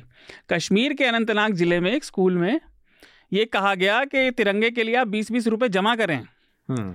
और वहाँ लोकल प्रशासन गया और उन्होंने दुकानदारों को कहा कि बीस बीस रुपये अगर आप दुकानदारों को कहा कि अगर आप बीस बीस रुपये जमा नहीं करेंगे तो लाइसेंस रद्द हो जाएगा। फिर वहाँ पे विरोध हुआ उसका काफ़ी। तो मैं यही करता तो, ना कि आप एक कानून जो बनाते हैं किसी सिस्टम को सुधारने के लिए वो भ्रष्टाचार के दूसरे दरवाजे खोल देता है। तो आप ये सोचिए कि अगर डर लगता है कौन दरवाज़ा खोल आपकी घंटी बजे और कौन कहे कि ये तिरंगा है आपको लगाना खरीदना है। तो अब आप बड़ी मुश्किल अगर आपके घर में ऑलरेडी तिरंगा है हाँ। और आप मना करें तो नीचे जाके उसका पता नहीं क्या इंटरप्रिटेशन होगा। है ना? नहीं रितेश एक छोटी चीज़ और आपने जो बात कही वो तो वो फिर भी बाद में आती है अतुल की और आपकी बात। अगर आप ये संदेश पूरे देश में देना भी चाह रहे हैं कि झंडा लगे बिल्कुल लगना चाहिए ध्वज है ना? बीस रुपए मांगने की क्या ज़रूरत थी? क्या बीस रुपए कीमत है तिरंगे की? ये मतलब जो मैंने शुरू में बताया ना वर्च्यू ऑफ़ द विशियस वो क्या है? क्यों बीस रुपए का क्या वैल्यू है? और बीस रुपए वहीं क्यों मांगने हैं आपको? अगर आपको मांगने ही थे आप कह रहे हैं कि हम कहीं देंगे कि किसी से स्पेसिफिक हथकरघा से बनवाएँगे तो वही मांगने क्यों ज़रूरत है? बाय द वे तिरंगा से जुड़ा जुड़ा एक छोटा सा स्कैम चलता है दिल्ली में मैं आपको बता दूँ और मैं उसका शिकार भी एक बार हुआ बहुत पहले शुरुआत में प्रगति मैदान के बाहर या जो भी एग्जीबिशन सेंटर्स हैं तो वहाँ पर कुछ मतलब युवा लड़के लड़कियाँ महिलाएँ और लड़के घूमते रहते हैं वो छोटा सा एक तिरंगे का स्टिकर लेके घूमते हैं पिन जो हाँ। यहाँ लगाया जाता है शर्ट पे जेब की। और वो आपसे अचानक से कहेंगे वो तिरंगा ये चल रहा है और ये और भारतीय आर्म फोर्सेज ये वो ब्ला ब्ला ब्ला बहुत जल्दी जल्दी जल्दी जल्दी आपको कुछ बता के और आपके यहाँ पे पिन कर देंगे। वो तिरंगा पचास रुपये दीजिए। करके अब वो पूरी तरह से फ्रॉड ये दिल्ली में तो तिरंगे के नाम पे एक फ्रॉड का ये स्कैम चलता है ये मेरे साथ हुआ 2006 में तो मुझे याद है तो इस इस तरह की भी चीज़ें हैं तिरंगे जुड़ी मैं हाँ। चाह रहा था कि सुधीर जी हृदेश और आपकी इस पे टिप्पणी ले मैंने वायर पे रिपोर्ट देखी और एक आखिरी चीज़ अगर कोई तिरंगा नहीं लगाएगा बीस रुपये नहीं देगा तो उसे रोजी रोटी कमाने का हक नहीं रहा ये हम्म। जरा बिना बात की बात पे मौलिक विवाद खड़े कर देना है अजीब सी बात है हम्म। मैं एक लास्ट चीज़ कहना चाहती हूँ इस पे। महाराष्ट्र में गणपति उत्सव बहुत ज़ोर शोर से मनाया जाता है। जी जी। अभी तो भगवान का काम है तो उसको तो चंदा नहीं चाहिए। लेकिन चंदा बहुत बड़ी पैमाने पे इकट्ठा किया जाता है। हम्म। लेकिन कुछ बार ऐसे होते थे मैं सब मंडल वैसे नहीं है लेकिन बहुत बार ऐसा हुआ जो मंडल है उन्होंने पैसा जमा किया लोगों से और लोगों ने जिस भक्ति भाव से पैसा दिया गणेश जी के लिए वो शाम को रात को देर रात को कोई ठेले पे दारू पीते रहते हैं वो मंडल के लोग। तो वैसा तो भी मिस यूज़ जो है वो कंट्रीब्यूशन का लोगो जो भगवान के नाम पे दिया है उसका भी मिस यूज़ उस तरह के होता है। इसलिए इंटेंशन बहुत ही इंपॉर्टेंट चीज़ है हर चीज़ में। और एक चीज़ और भी है कि राजनीतिक दल कोई चीज़ कह रहा है। एक दल या सरकार भी कह रही है। सरकार की बात तो फिर भी मानी जा सकती ठीक है सरकार का है कहना और ये मौका भी है पचहत्तर साल का। लेकिन किसी भी इस तरह के आग्रह में उतना स्पेस उतनी लोच हमेशा मौजूद रहनी चाहिए कि ठीक है भाई ये वॉल्टरी है ये स्वैच्छिक है आप लोग अपनी इच्छा से करिए लेकिन ये सबकी ज़िम्मेदारी है। तो वो जो वो जो उसका जो अभाव है ना कि वो लोच का जो अभाव है अगले मिनट में एक पूरी आईटी सेल वाली जो इनकी मशीनरी है वो तुरंत मैदान में उसके बाद संभाल लेती है। आज तय हुआ कि घर घर तिरंगा आप लोग फिर अगले दिन से वो तैयार हो जाती है कि तुमने क्यों नहीं फहराया तुम्हारा काम क्या है तुम देशद्रोही हो तुम अगले दिन से फिर वो उस पर जो अमली जामा पहनाने का, अमल करने का जो अमला है उनका, वो इतना खतरनाक है कि फिर सारे के सारे मामले गड्ढमड्ढ हो जाते हैं और बिना विवाद के फिर कुछ हो ही नहीं सकता। हृदय कोई आपकी आखिरी बात? नहीं, मेरी आखिरी बात कोई नहीं है। मैं इतना कह रहा था कि शार्दुल से मैं कहना चाहता था कि वो जो अभी बात कर रहे थे ना सुधीर जी की पूजा कमेटी वाले गड़बड़ करते हैं और उसके बाद वो शाम को क्या करते हुए पाए जाते हैं। तो आई एम लुकिंग फॉरवर्ड कि अब जब पॉलिसी आएगी अगली पॉलिसी पे हम बात करेंगे लिकर पॉलिसी पे तब शार्दुल का क्या कहना है इस मामले में? तो अरे मुझे मुझे लिकर से घेरते रहते ज़ोर ज़ोर से आप दी कोई मुझ पे क्यों थोपे? हाँ, ठीक है? बिल्कुल। तो उस वक्त मैं आपसे पूछूँगा कि उस विषय में लिकर पॉलिसी जो है। लेकिन लेकिन हमारी वो है जिसे कहते हैं हार्ड लक है कि इस मामले में कभी कोई ऐसा नहीं कहेगा कि आप ऐसा भी कीजिए आप इंजॉय भी कीजिए मतलब ये अजीब स्थिति है। कि आपको एक ऐसा अनुशासित और मिलिटरी जो मिलिटराइज लाइफ स्टाइल के लिए कहा जा रहा है कि मतलब कोई अच्छा आदमी म्यूज़िक बना रहा है बना रहा है या अपनी बालकनी में बैठ के आ, या कुछ पेंटिंग बना रहा है उसको उत्साहित करने के लिए पेंटिंग कंपटीशन हुआ करते हमारे स्कूल में प्रभात फेरियाँ निकाली जाती थी सुबह। एक झंडा लेके हम कितने बच्चे एक दूसरे के हाथ में ट्रांसफ़र होता रहता था। अभी याद है मुझे नदीम सर हमारे होते थे और उनका सबसे प्रिय नारा होता था कहते कौमी एकता और बच्चे चिल्लाते थे जिंदाबाद। राइट? तो ऐसा नहीं है कि सब कुछ खराब ही था या खराब ही है या आगे भी खराब ही रहेगा। हम्म। बहुत अच्छा है हमारे पास लेकिन उसको सेलिब्रेट करने के लिए वही है ना डाइवर्सिटी को पहले सेलिब्रेट करना डाइवर्सिटी को सेलिब्रेट करना ठीक बात। और डाइवर्सिटी को सेलिब्रेट करना आज की तारीख में लगभग अपराध जैसा हो गया इस समय। हम्म। तो मुझे एक एक बनवाया है सरकार की तरफ़ से एक गाना बना है इसको सेलिब्रेट करने के लिए पचहत्तर साल अमृत महोत्सव। तो उसको पता नहीं आप लोगों की नज़र में आया होगा कि नहीं। तो हम मेरे ख्याल से एटीज़ लेट एटीज़ में आया था। लेट एटीज़ और मतलब मिड एटीज़ के बीच में आ, मिले सुर मेरा तुम्हारा अगर किसी ने आ, हम्म, आप हम्म, सबको हम्म, ध्यान ही होगा सब लोगों ने देखा वो तो ऐसी चीज़ है कि उस दर्जे का मतलब उसमें लगभग हर चीज़ क्लास और मतलब टॉप टॉप नॉच थी जैसे उसमें उसका जो लिरिक्स है पूरा वो अपने आप में एक अद्भुत उदाहरण है कि एक बधी हुई लीक पे आपको मिले सुर मेरा तुम्हारा। इस देश की उन 22 जो नोटिफाइड लैंग्वेजेस हैं बाईसों लैंग्वेजेस उसमें शामिल हम्म। हैं। एक स्टेंजा को 22 लैंग्वेजेस में लिखा गया। 22 में गाया गया और इसके अलावा इस पूरे देश के सारे जितने भी राज्य हैं यूनियन टेरिटरीज है उन सब के कल्चर में उसको फिल्माया गया है। एक चीज़। और हम लगभग 40 साल बाद जब पचहत्तरवा गणतंत्र दिवस, ये स्वतंत्रता दिवस मना रहे हैं, अमृत महोत्सव मना रहे हैं, मैं वो गाना देखा और लिटरली यकीन मानिए कि उसको कॉपी करने की कोशिश की गई है। वो सात, साढ़े सात मिनट का था, ये मेरे ख्याल से साढ़े चार मिनट का है और इसमें बीच में मिले सुर मेला, मेरा तुम्हारा का रिफ्लेक्शन है कि कुछ लैंग्वेजेस को शामिल किया गया है, चार, पाँच और एक, दो, चार। तो मेरे समझ में कि ये हाफ़ हार्टेड अप्रोच क्यों है कि बाकी सारी लैंग्वेजेस क्यों नहीं? चार, पाँच ही को क्यों शामिल किया? तीन, चार, उनको क्यों वरीयता दी गई? बाकियों को क्यों छोड़ दिया गया? और लिरिक्स इतनी कमज़ोर, इतनी पुअर इतनी ख़राब, और उसमें भी जो लोग शामिल किए गए हैं, उसमें साफ़ साफ़ दिखेगा कि वो जो जो लोग शामिल किए गए हैं, वो क्यों शामिल किए गए हैं। कि उसमें अजय देवगन ही होगा, उसमें शाहरुख खान नहीं होगा, या उसमें कौन लोग होंगे, कौन नहीं होंगे, ये तय करना। तो मिला जुला के ये कि आप चालीस साल बाद जब आपके पास भारत आज बहुत ज़्यादा आर्थिक रूप से सक्षम है, तकनीकी रूप से बहुत बड़ा पावर है सॉफ्टवेयर के उसमें बहुत आगे है भारत, सब कुछ अवेलेबल है, तब इतना कमज़ोर, इतना घटिया मतलब मुझे समझ में, मुझे लगा कि सब चीज़ में गिरावट है इसमें क्यों गिरावट है इसमें तो हम्म। ऊपर उठ सकते थे कि भाई एक मतलब प्रतिभाओं का तो अकाल नहीं है अच्छा लिखने वाले मौजूद हैं यहाँ पर अच्छा फ़िल्म बनाने वाले मौजूद हैं अच्छे एक्टर मौजूद हैं और सबको शाम तो वही जो हृदय ने बात जहाँ से ख़त्म की थी उसी को मैं जोड़ना चाहता कि जब तक आप डाइवर्सिटी का सम्मान नहीं करेंगे क्योंकि उसमें इसमें जो भावना दिख रही है वो सिर्फ़ एक भावना है कि डाइवर्सिटी वाली चीज़ों को हटाओ इसमें से oneness one nation one one one language one culture वो वाला जो भाव है उसको समेटो। ये, ये रिलीज़ हो गया है अतुल। हाँ हाँ ये सब रिलीज़ हो गया सब जगह है। तो ये रिलीज़ तो, हो गया है काफ़ी इसकी बातचीत हो रही है। और एक बात और इसमें कि इसमें आखिर में हमारे जो सुप्रीम लीडर हैं उनका पूरा एक विजुअलाइजेशन क्या है? जबकि इस तरह के जितने भी मुझे डाइवर्सिटी क्या पुराने जो जो नेशन की इंटीग्रेशन से जुड़े प्रमोशनल सॉन्ग्स वीडियो थे जिसमें हम लोग जवान हुए जिनको देखते हुए एटीज और कभी उसमें लीडरशिप नहीं आती थी। आप हाँ। उसमें कभी नेताओं की फ़ोटो नहीं देखेंगे। चाहे वो एक मछली हज़ार मछली करके वो एक मछली और एक, एक चिड़िया अनेक चिड़िया। वो जो पूरा कॉन्सेप्ट था उसमें भी। आप कहीं लीडरशिप नहीं देखेंगे। यहाँ पे ले दे के मामला ये है कि फिर एक एक सुप्रीम लीडर का आखिर में करके और उन्हीं पे फोकस करके वो गाना एंड किया जाता है और उनके चेहरे से सीधे डिजोल्व होकर तिरंगा आता है। तो वो भी चीज़ मेरे समझ में है कि क्यों हर चीज़ में महामानव एक ही आदमी है भाई? इसमें क्या योगदान है? तो आपने जो बात कही मैं एक तो अपनी तारीफ़ करूँ आज मेरे फ़ोन में ये दोनों हमेशा रहते हैं। वो जो वोकल है मिले सुर मेरा तुम्हारा और जो। वाद्य वाला था बजे सरगम हर हर तरफ़ से। तो तो गज़ब की कंपोजिशन हैं वो। पंडित भीमसेन जोशी से वो शुरू होती है वोकल वाली। उसमें सारे गायक आते हैं। खैर और दूसरी जो आपने बात कही एक व्यक्ति क्यों है तो आपके बोलते बोलते मेरे दिमाग में आई स्वतंत्रता को हम दूसरा शब्द जो इस्तेमाल करते हैं हिंदी में वो स्वाधीनता स्वाधीनता। जो व्यक्ति स्व के अधीन नहीं है वही स्वाधीन है। तो हमारी लीडरशिप ऐसी नहीं है। तो क्या ही कहा जाए? सुधीर जी आपको कुछ जोड़ना है इसमें कहना है?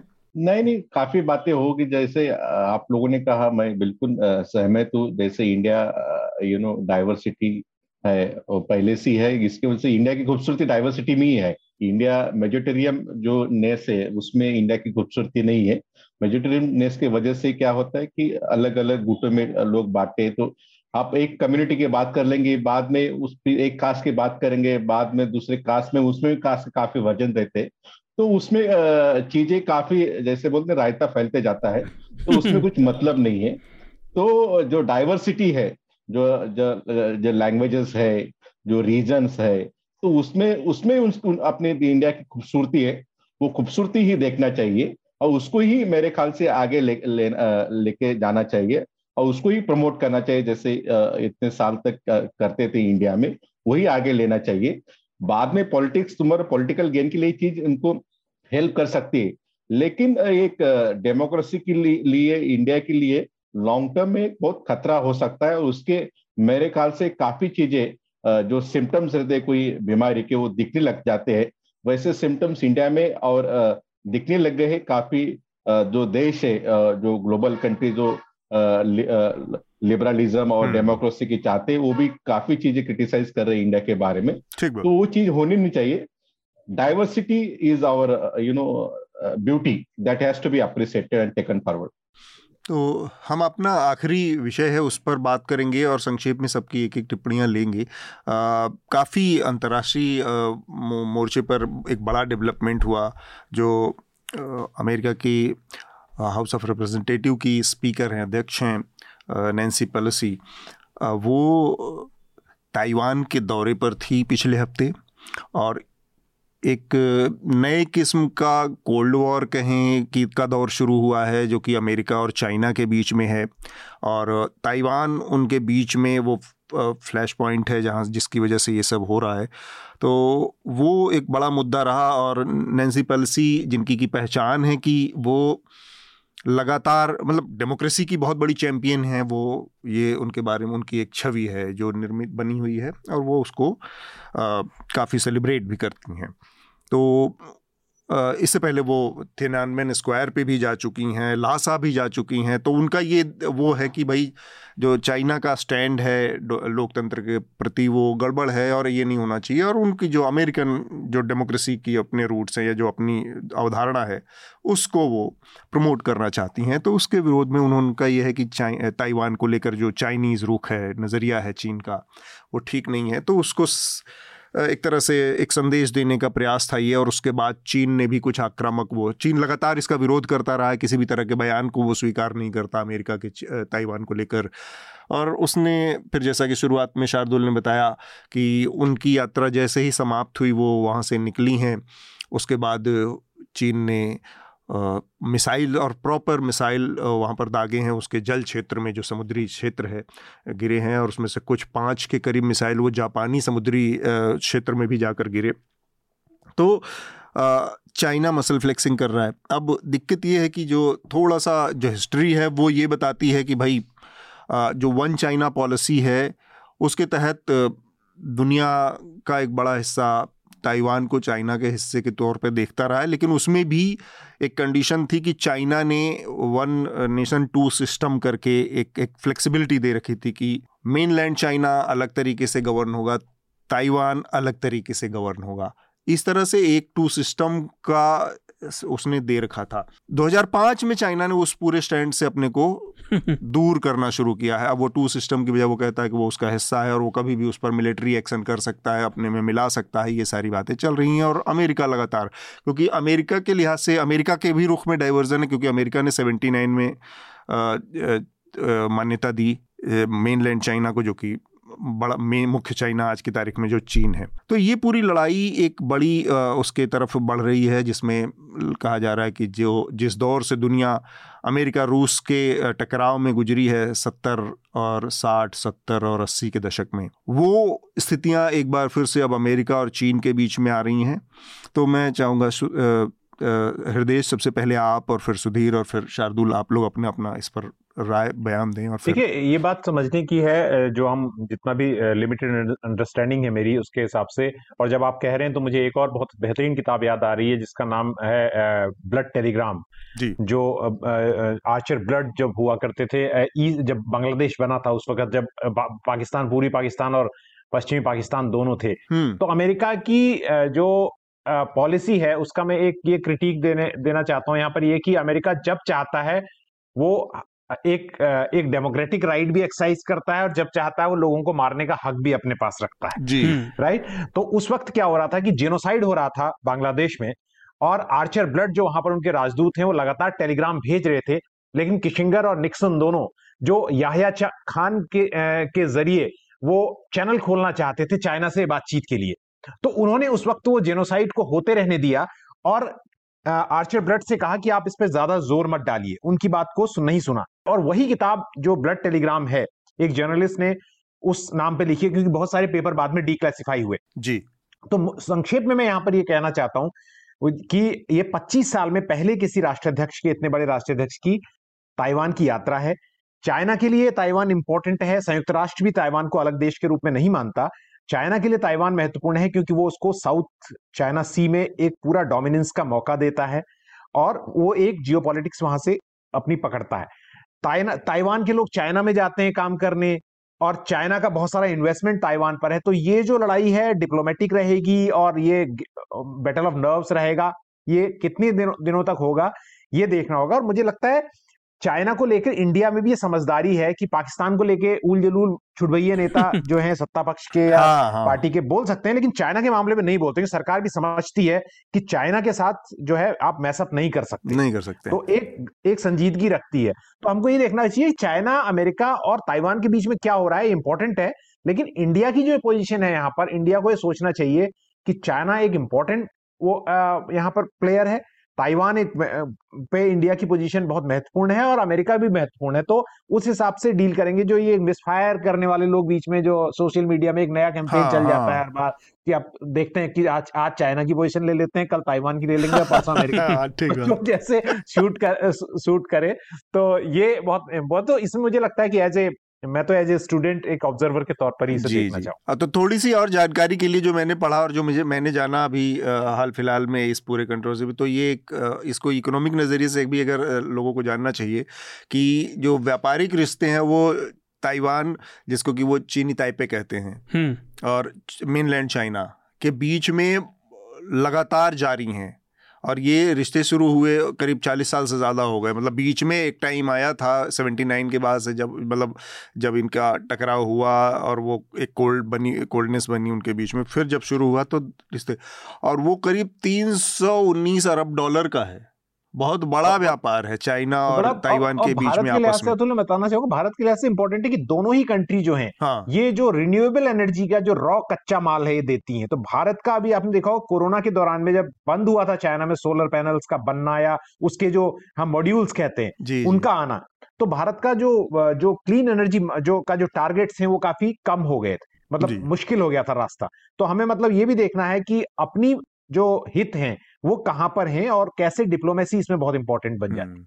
और ताइवान के साथ एक चीज़ और है वो पूरी दुनिया के लिए बहुत महत्वपूर्ण हो जाता है कि वो सेमीकंडक्टर चिप का और हम्म। सबसे एडवांस सेमीकंडक्टर चिप का उत्पादन करने वाला सबसे बड़ा देश है सबसे ज़्यादा उत्पादन करता है तो इसलिए भी ताइ ताइवान का महत्व बाकी दुनिया के लिए बहुत इंपॉर्टेंट है सेमीकंडक्टर चिप्स के इस्तेमाल के बारे में मैं बहुत ज़्यादा नहीं मुझे आइडिया है लेकिन मुझे आ, मैंने सुना है कि वो जितनी भी मतलब मॉडर्न ऑटोमोबाइल इंडस्ट्री है उसमें उसका बहुत बड़ा योगदान है उसको संचालित करने में।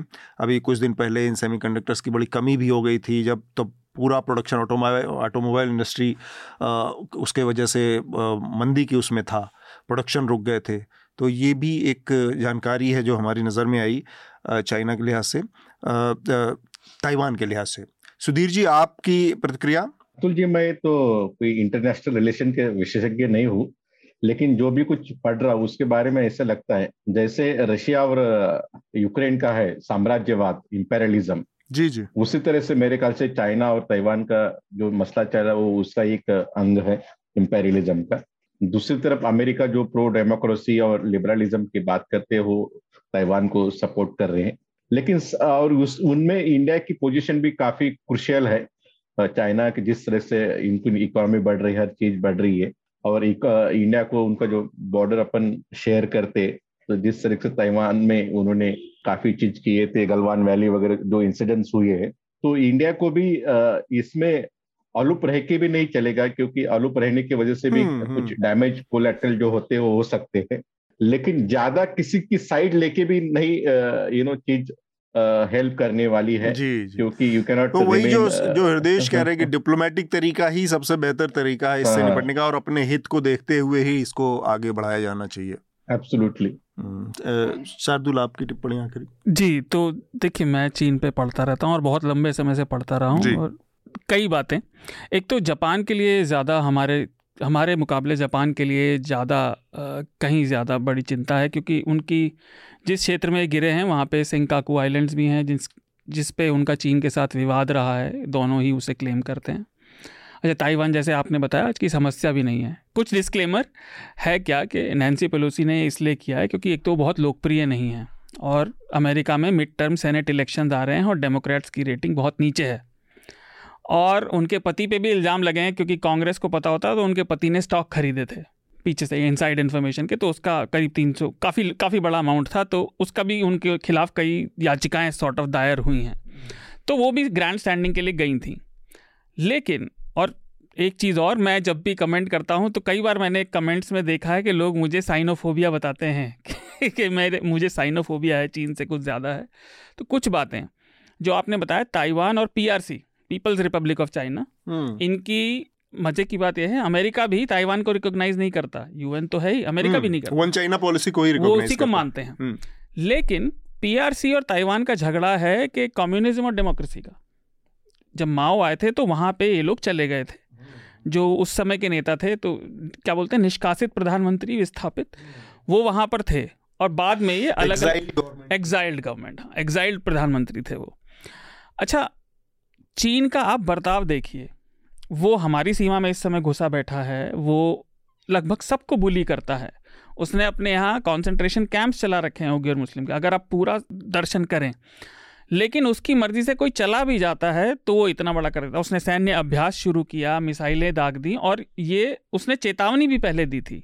एक चीज़ और, जो लोग कहते हैं कि साइनोफोबिया है, उन्हें याद रखना चाहिए कि ये केवल ताइवान तक सीमित नहीं है। तिब्बत को हमें नहीं भूलना चाहिए। लोगों की बातों से तिब्बत गायब होता जा रहा है। गायब हो चुका और तो। इसका लेटेस्ट एग्ज़ाम्पल आप अधिकतर लोगों को पता भी नहीं कुछ साल पहले मार्वल मूवीज़ इतनी मशहूर हैं। डॉक्टर स्ट्रेंज आई थी तो जिसने कॉमिक पढ़ी हो उसमें जो एक कैरेक्टर है एंशेंट वन जो डॉक्टर स्ट्रेंज को ट्रेनिंग देता है वो तिब्बती मॉन्क है। लेकिन डिज्नी को उसे नेपाल में दिखाना पड़ा केंद्र को क्योंकि अगर वो तिब्बती दिखाते तो चीन रिलीज़ नहीं होने देता। तो चीन का जो ये दोगलापन है ये हर जगह ज़ाहिर है और हमें ध्यान रखना चाहिए कि चीन के सबसे खास दोस्त इस समय कौन है दुनिया में? वो किन्हें प्रोटेक्शन देता है? हमारे लिए इस समय थोड़ा सा एक स्टेप रिमूव्ड मामला ज़रूर है, लेकिन चीन की बढ़ती हुई ताकत और ये बढ़ता हुआ अलगाववाद हमारे ऊपर ही सबसे ज़्यादा बोझ लाएगा ये हमें नहीं भूलना चाहिए। तो भारत के लिए ये भी है कि ताइवान का इस्तेमाल मतलब जिस डिप्लोमेसी का बात कर रहे हैं, उसमें कि भारत ताइवान के ज़रिए जो पीओके का हिस्सा है या अक्सई चीन का है, उसकी डील उसमें या जो लद्दाख के हिस्से में उनका वो घुसपैठ है, उस पर वो एक लेन देन की स्थिति बना सकता है अपनी एम्बिगुइटी को बनाए रखते हुए अपनी एक हाँ। अस्पष्ट नीति को जारी रखकर कि भाई वो ताइवान को मान्यता देगा कि नहीं देगा नहीं देगा उसके ज़रिए वो अपने इलाकों में क्योंकि भारत की एक बहुत वाजिब चिंता है कि चाइना भारत की मतलब एक सवर्निटी आप कहें भारत का जो सम्मान है उस पर के लिए वो चुनौती का मसला है कि चाइना पीओके में साझा इंफ्रास्ट्रक्चर के कार्यक्रम चला रहा है। उस पीओके में जिसको भारत की पार्लियामेंट ने सॉवरिन कंट्री की पार्लियामेंट ने पास किया हुआ है कि वो हिंदुस्तान का हिस्सा है। उसको डिस्प्यूट एक देश मानता है पाकिस्तान लेकिन उसमें फैसला तो तीसरे देश की एंट्री वहाँ पर हो रही है। तो इस लिहाज से भी ताइवान को लेकर कोई जो पॉलिसी है वो उसी तरह की होनी चाहिए कि जिसके जिसके ज़रिए कुछ लेन देन की स्थिति कर सके में रह सके भारत। सिर्फ़ कश्मीर ही नहीं अरुणाचल में भी आपको याद होगा अभी दो दो हफ़्ते पहले आया उन्होंने गाँव बसा दिया था। हम्म, और अरुणाचल के लोगों को जब वो किसी जब भारत से वीज़ा मांगते हैं तो वो देता नहीं है। और किसी और देश में अगर अरुणाचल के लोग हैं भारत के वीज़ा मांगते हैं तो कहते हैं आपको वीज़ा की ज़रूरत नहीं है क्योंकि आप तो हमारे देश के लोग हैं। चीन बहुत तो चीन के लिए सबसे बड़ी जो दिक्कत है हिंदुस्तान के लिहाज से वो ये है कि उसकी विस्तारवादी नीतियाँ तो हैं ही जिसका ज़िक्र शार्दुल कर रहे हैं कि वो एक्सपेंशनिस्ट जो चीन की पॉलिसी है वो चिंता का विषय है। लेकिन चीन के लिए सबसे बड़ी जो मुश्किल है जो आँख की किरकिरी है हिंदुस्तान वो ये कि उसके पड़ोस में एक फंक्शनिंग डेमोक्रेसी है। तो वो उसके लिए एक हम्म, एक एक परेशानी पैदा करती है उसके लिए डिस्कम्फर्ट है क्योंकि उसके यहाँ भी कई बार ऐसे आंदोलन उभरते रहे हैं बीच बीच हाँ। में। और जो और जब बात उन्होंने कही कि उसको जो फ़ायदा मिलता है कि उइगुर मुस्लिम के बारे में कोई इस्लामिक देश भी नहीं बोलता जिस तरह से उनकी आवाज़ दबाई जा रही है हम्म। और वो और फिर उसका उदाहरण बहुत सारे लोग देते हैं कि इनका इलाज इसी तरह से होना चाहिए जैसे चाइना करता है तो ये एक बहुत बड़ा संकट जो चाइना के भीतर है उसको हाँ। नजरअंदाज नहीं चाइना के के के साइकोलॉजी के लिहाज से ये बहुत बहुत बड़ा मुद्दा है भाई अमेरिका का सबसे बड़ा पूरी दुनिया को उसका एक्सपोर्ट क्या है या उसकी डिलीवरी क्या है कि भाई हम डेमोक्रेसी के हाँ। लंबरदार हैं एक दूसरी सबसे बड़ी पावर होने के नाते अगर चाइना के लिए का सबसे बड़ा मह- बोलो मोटिव क्या हो सकता है? मोटो लक्ष्य क्या हो सकता है कि अपनी जो पॉलिटिकल कल्चर है उसका एक्सपेंशन किया जाए बाकी दुनिया में? जैसा कि रसिया ने भी अपने टाइम में किया कि उसने। कम्युनिज्म खोला लेकिन चाइना वो करने की स्थिति में नहीं है कम से कम भारत। तो इसलिए भी एक कॉन्फ्लिक्ट की स्थिति और एक बेचैनी का आलम उनके यहाँ रहता है। तो उसकी तरफ़ हृदय ने बहुत सही इशारा किया वो बातचीत में हमारे छूटा ही जा रहा था। समय भी काफ़ी हो चुका है अब हम अपनी चर्चा को यहाँ पर रोकते हुए जो रिकमेंडेशन की प्रक्रिया पूरी करेंगे, सबसे पहले मैं चाहूँगा कि हृदय आप अपना रिकमेंडेशन हमारे श्रोताओं को दीजिए।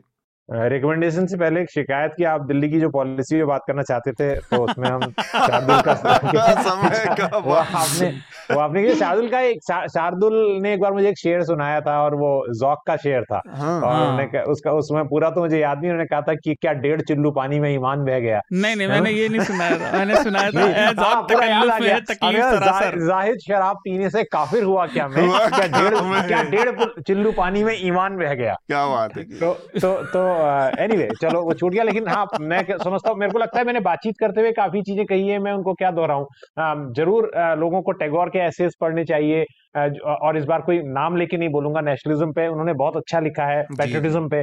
और जॉर्ज ऑरवेल की ज़रूर उनको नोट्स ऑन नेशनलिज्म पढ़ने चाहिए जो फ्री में उपलब्ध है गूगल पर सिर्फ़ George Orwell plus nationalism plus उनका कोई ऐसे लिखिएगा। तो वो आ जाएगा। तो ये दो पढ़ने से आपको बहुत ही स्पष्ट होगा कि ये देश प्रेम जो है बहुत पवित्र भावना है और नेशनलिज्म जो है एक उग्र भावना है। तो हमें मुझे लगता है जो प्रायोरिटी है वो देश प्रेम ही रखना चाहिए और वो सबके लिए है ऑल इंक्लूसिव। ठीक बात। शार्दुल आप अपना रिकमेंडेशन दीजिए।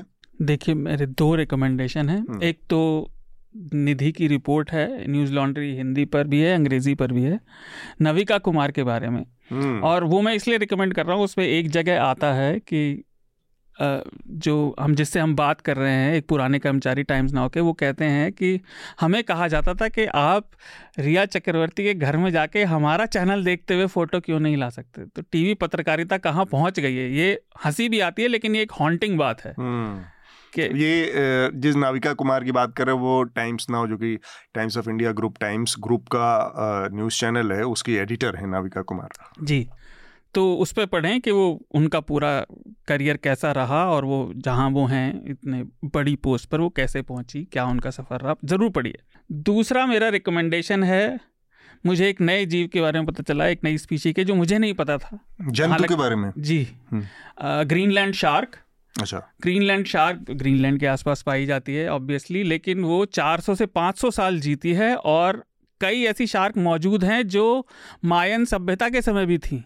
मतलब और उस पर एक डॉक्यूमेंट्री है रियल वाइल्ड पे the Greenland shark search for a 400 year old shark गजब का जीव है और ये इंटरेस्टिंग पानी में ही रहता मतलब हमारा अस्तित्व कितना तुच्छ है। और तीसरा हमारी बातचीत से आया आप वो ज़रूर सुने दोनों पुराने जो कॉम्पोजिशन है मिले सुर मेरा तुम्हारा हम्म। और मुझे वाद्य वाला ज़्यादा पसंद है पचहत्तर साल में देश है तो हम्म। सबको बहुत बहुत बधाई और शुभकामनाओं के साथ ये ज़रूर सुने सुधीर जी आपका रिकमेंडेशन देखो मैं मराठी फ़िलहाल पढ़ रहा हूँ जो दौर महाराष्ट्र का था उन्नीस सौ साठ का और जिस तरह महाराष्ट्र सेपरेशन हुआ था जो जो मराठी अस्मिता की जो बात चली थी उस टाइम पे उस टाइम पे दो बायलिंगुअल थे जैसे गुजराती और मराठी। और गुजरात और महाराष्ट्र मिलकर एक स्टेट निर्माण किया गया था। उसके बाद में महाराष्ट्र के 106 लोगों ने अपनी जान की आहुति दी थी और उसके बाद में महाराष्ट्र नाम का एक प्रदेश ने जन्म लिया। हम्म, उसके ऊपर प्रके यात्रे नाम के पीके यात्रे फ़ेमस जर्नलिस्ट थे उस टाइम पे एडिटर थे और पॉलिटिशियन थे। उन्होंने मी कसा जल हाउ आई वाज बॉर्न एक किताब लिखी थी। जी। तो उस किताब में उन्होंने सब चीज़ों का संदर्भ दिया है कि दिल्ली जो कहते हैं अभी जो शासित प्रदेश था उस दिल्ली जब रूल करते थे वहाँ के रूलर उस टाइम पे और कैसे महाराष्ट्र को ट्रीटमेंट देते थे। उसका जो संघर्ष है महाराष्ट्र और दिल्ली बम्बई का जो संघर्ष है वो काफ़ी अच्छी तरीके से दिया गया। तो उसके वजह से जो अभी जो फ़िलहाल जो स्थिति चल रही है महाराष्ट्र और दिल्ली में वो काफ़ी रिलेवेंट और समझने में काफ़ी मदद होती है। तो वो मैं किताब रिकमेंड करूँगा। मी कसा जालो। भी काफ़ी अच्छी बुक है वो। जी। दूसरी बुक मैं फिरदोस दस्तगी की पढ़ रहा हूँ डेमोन नाम की।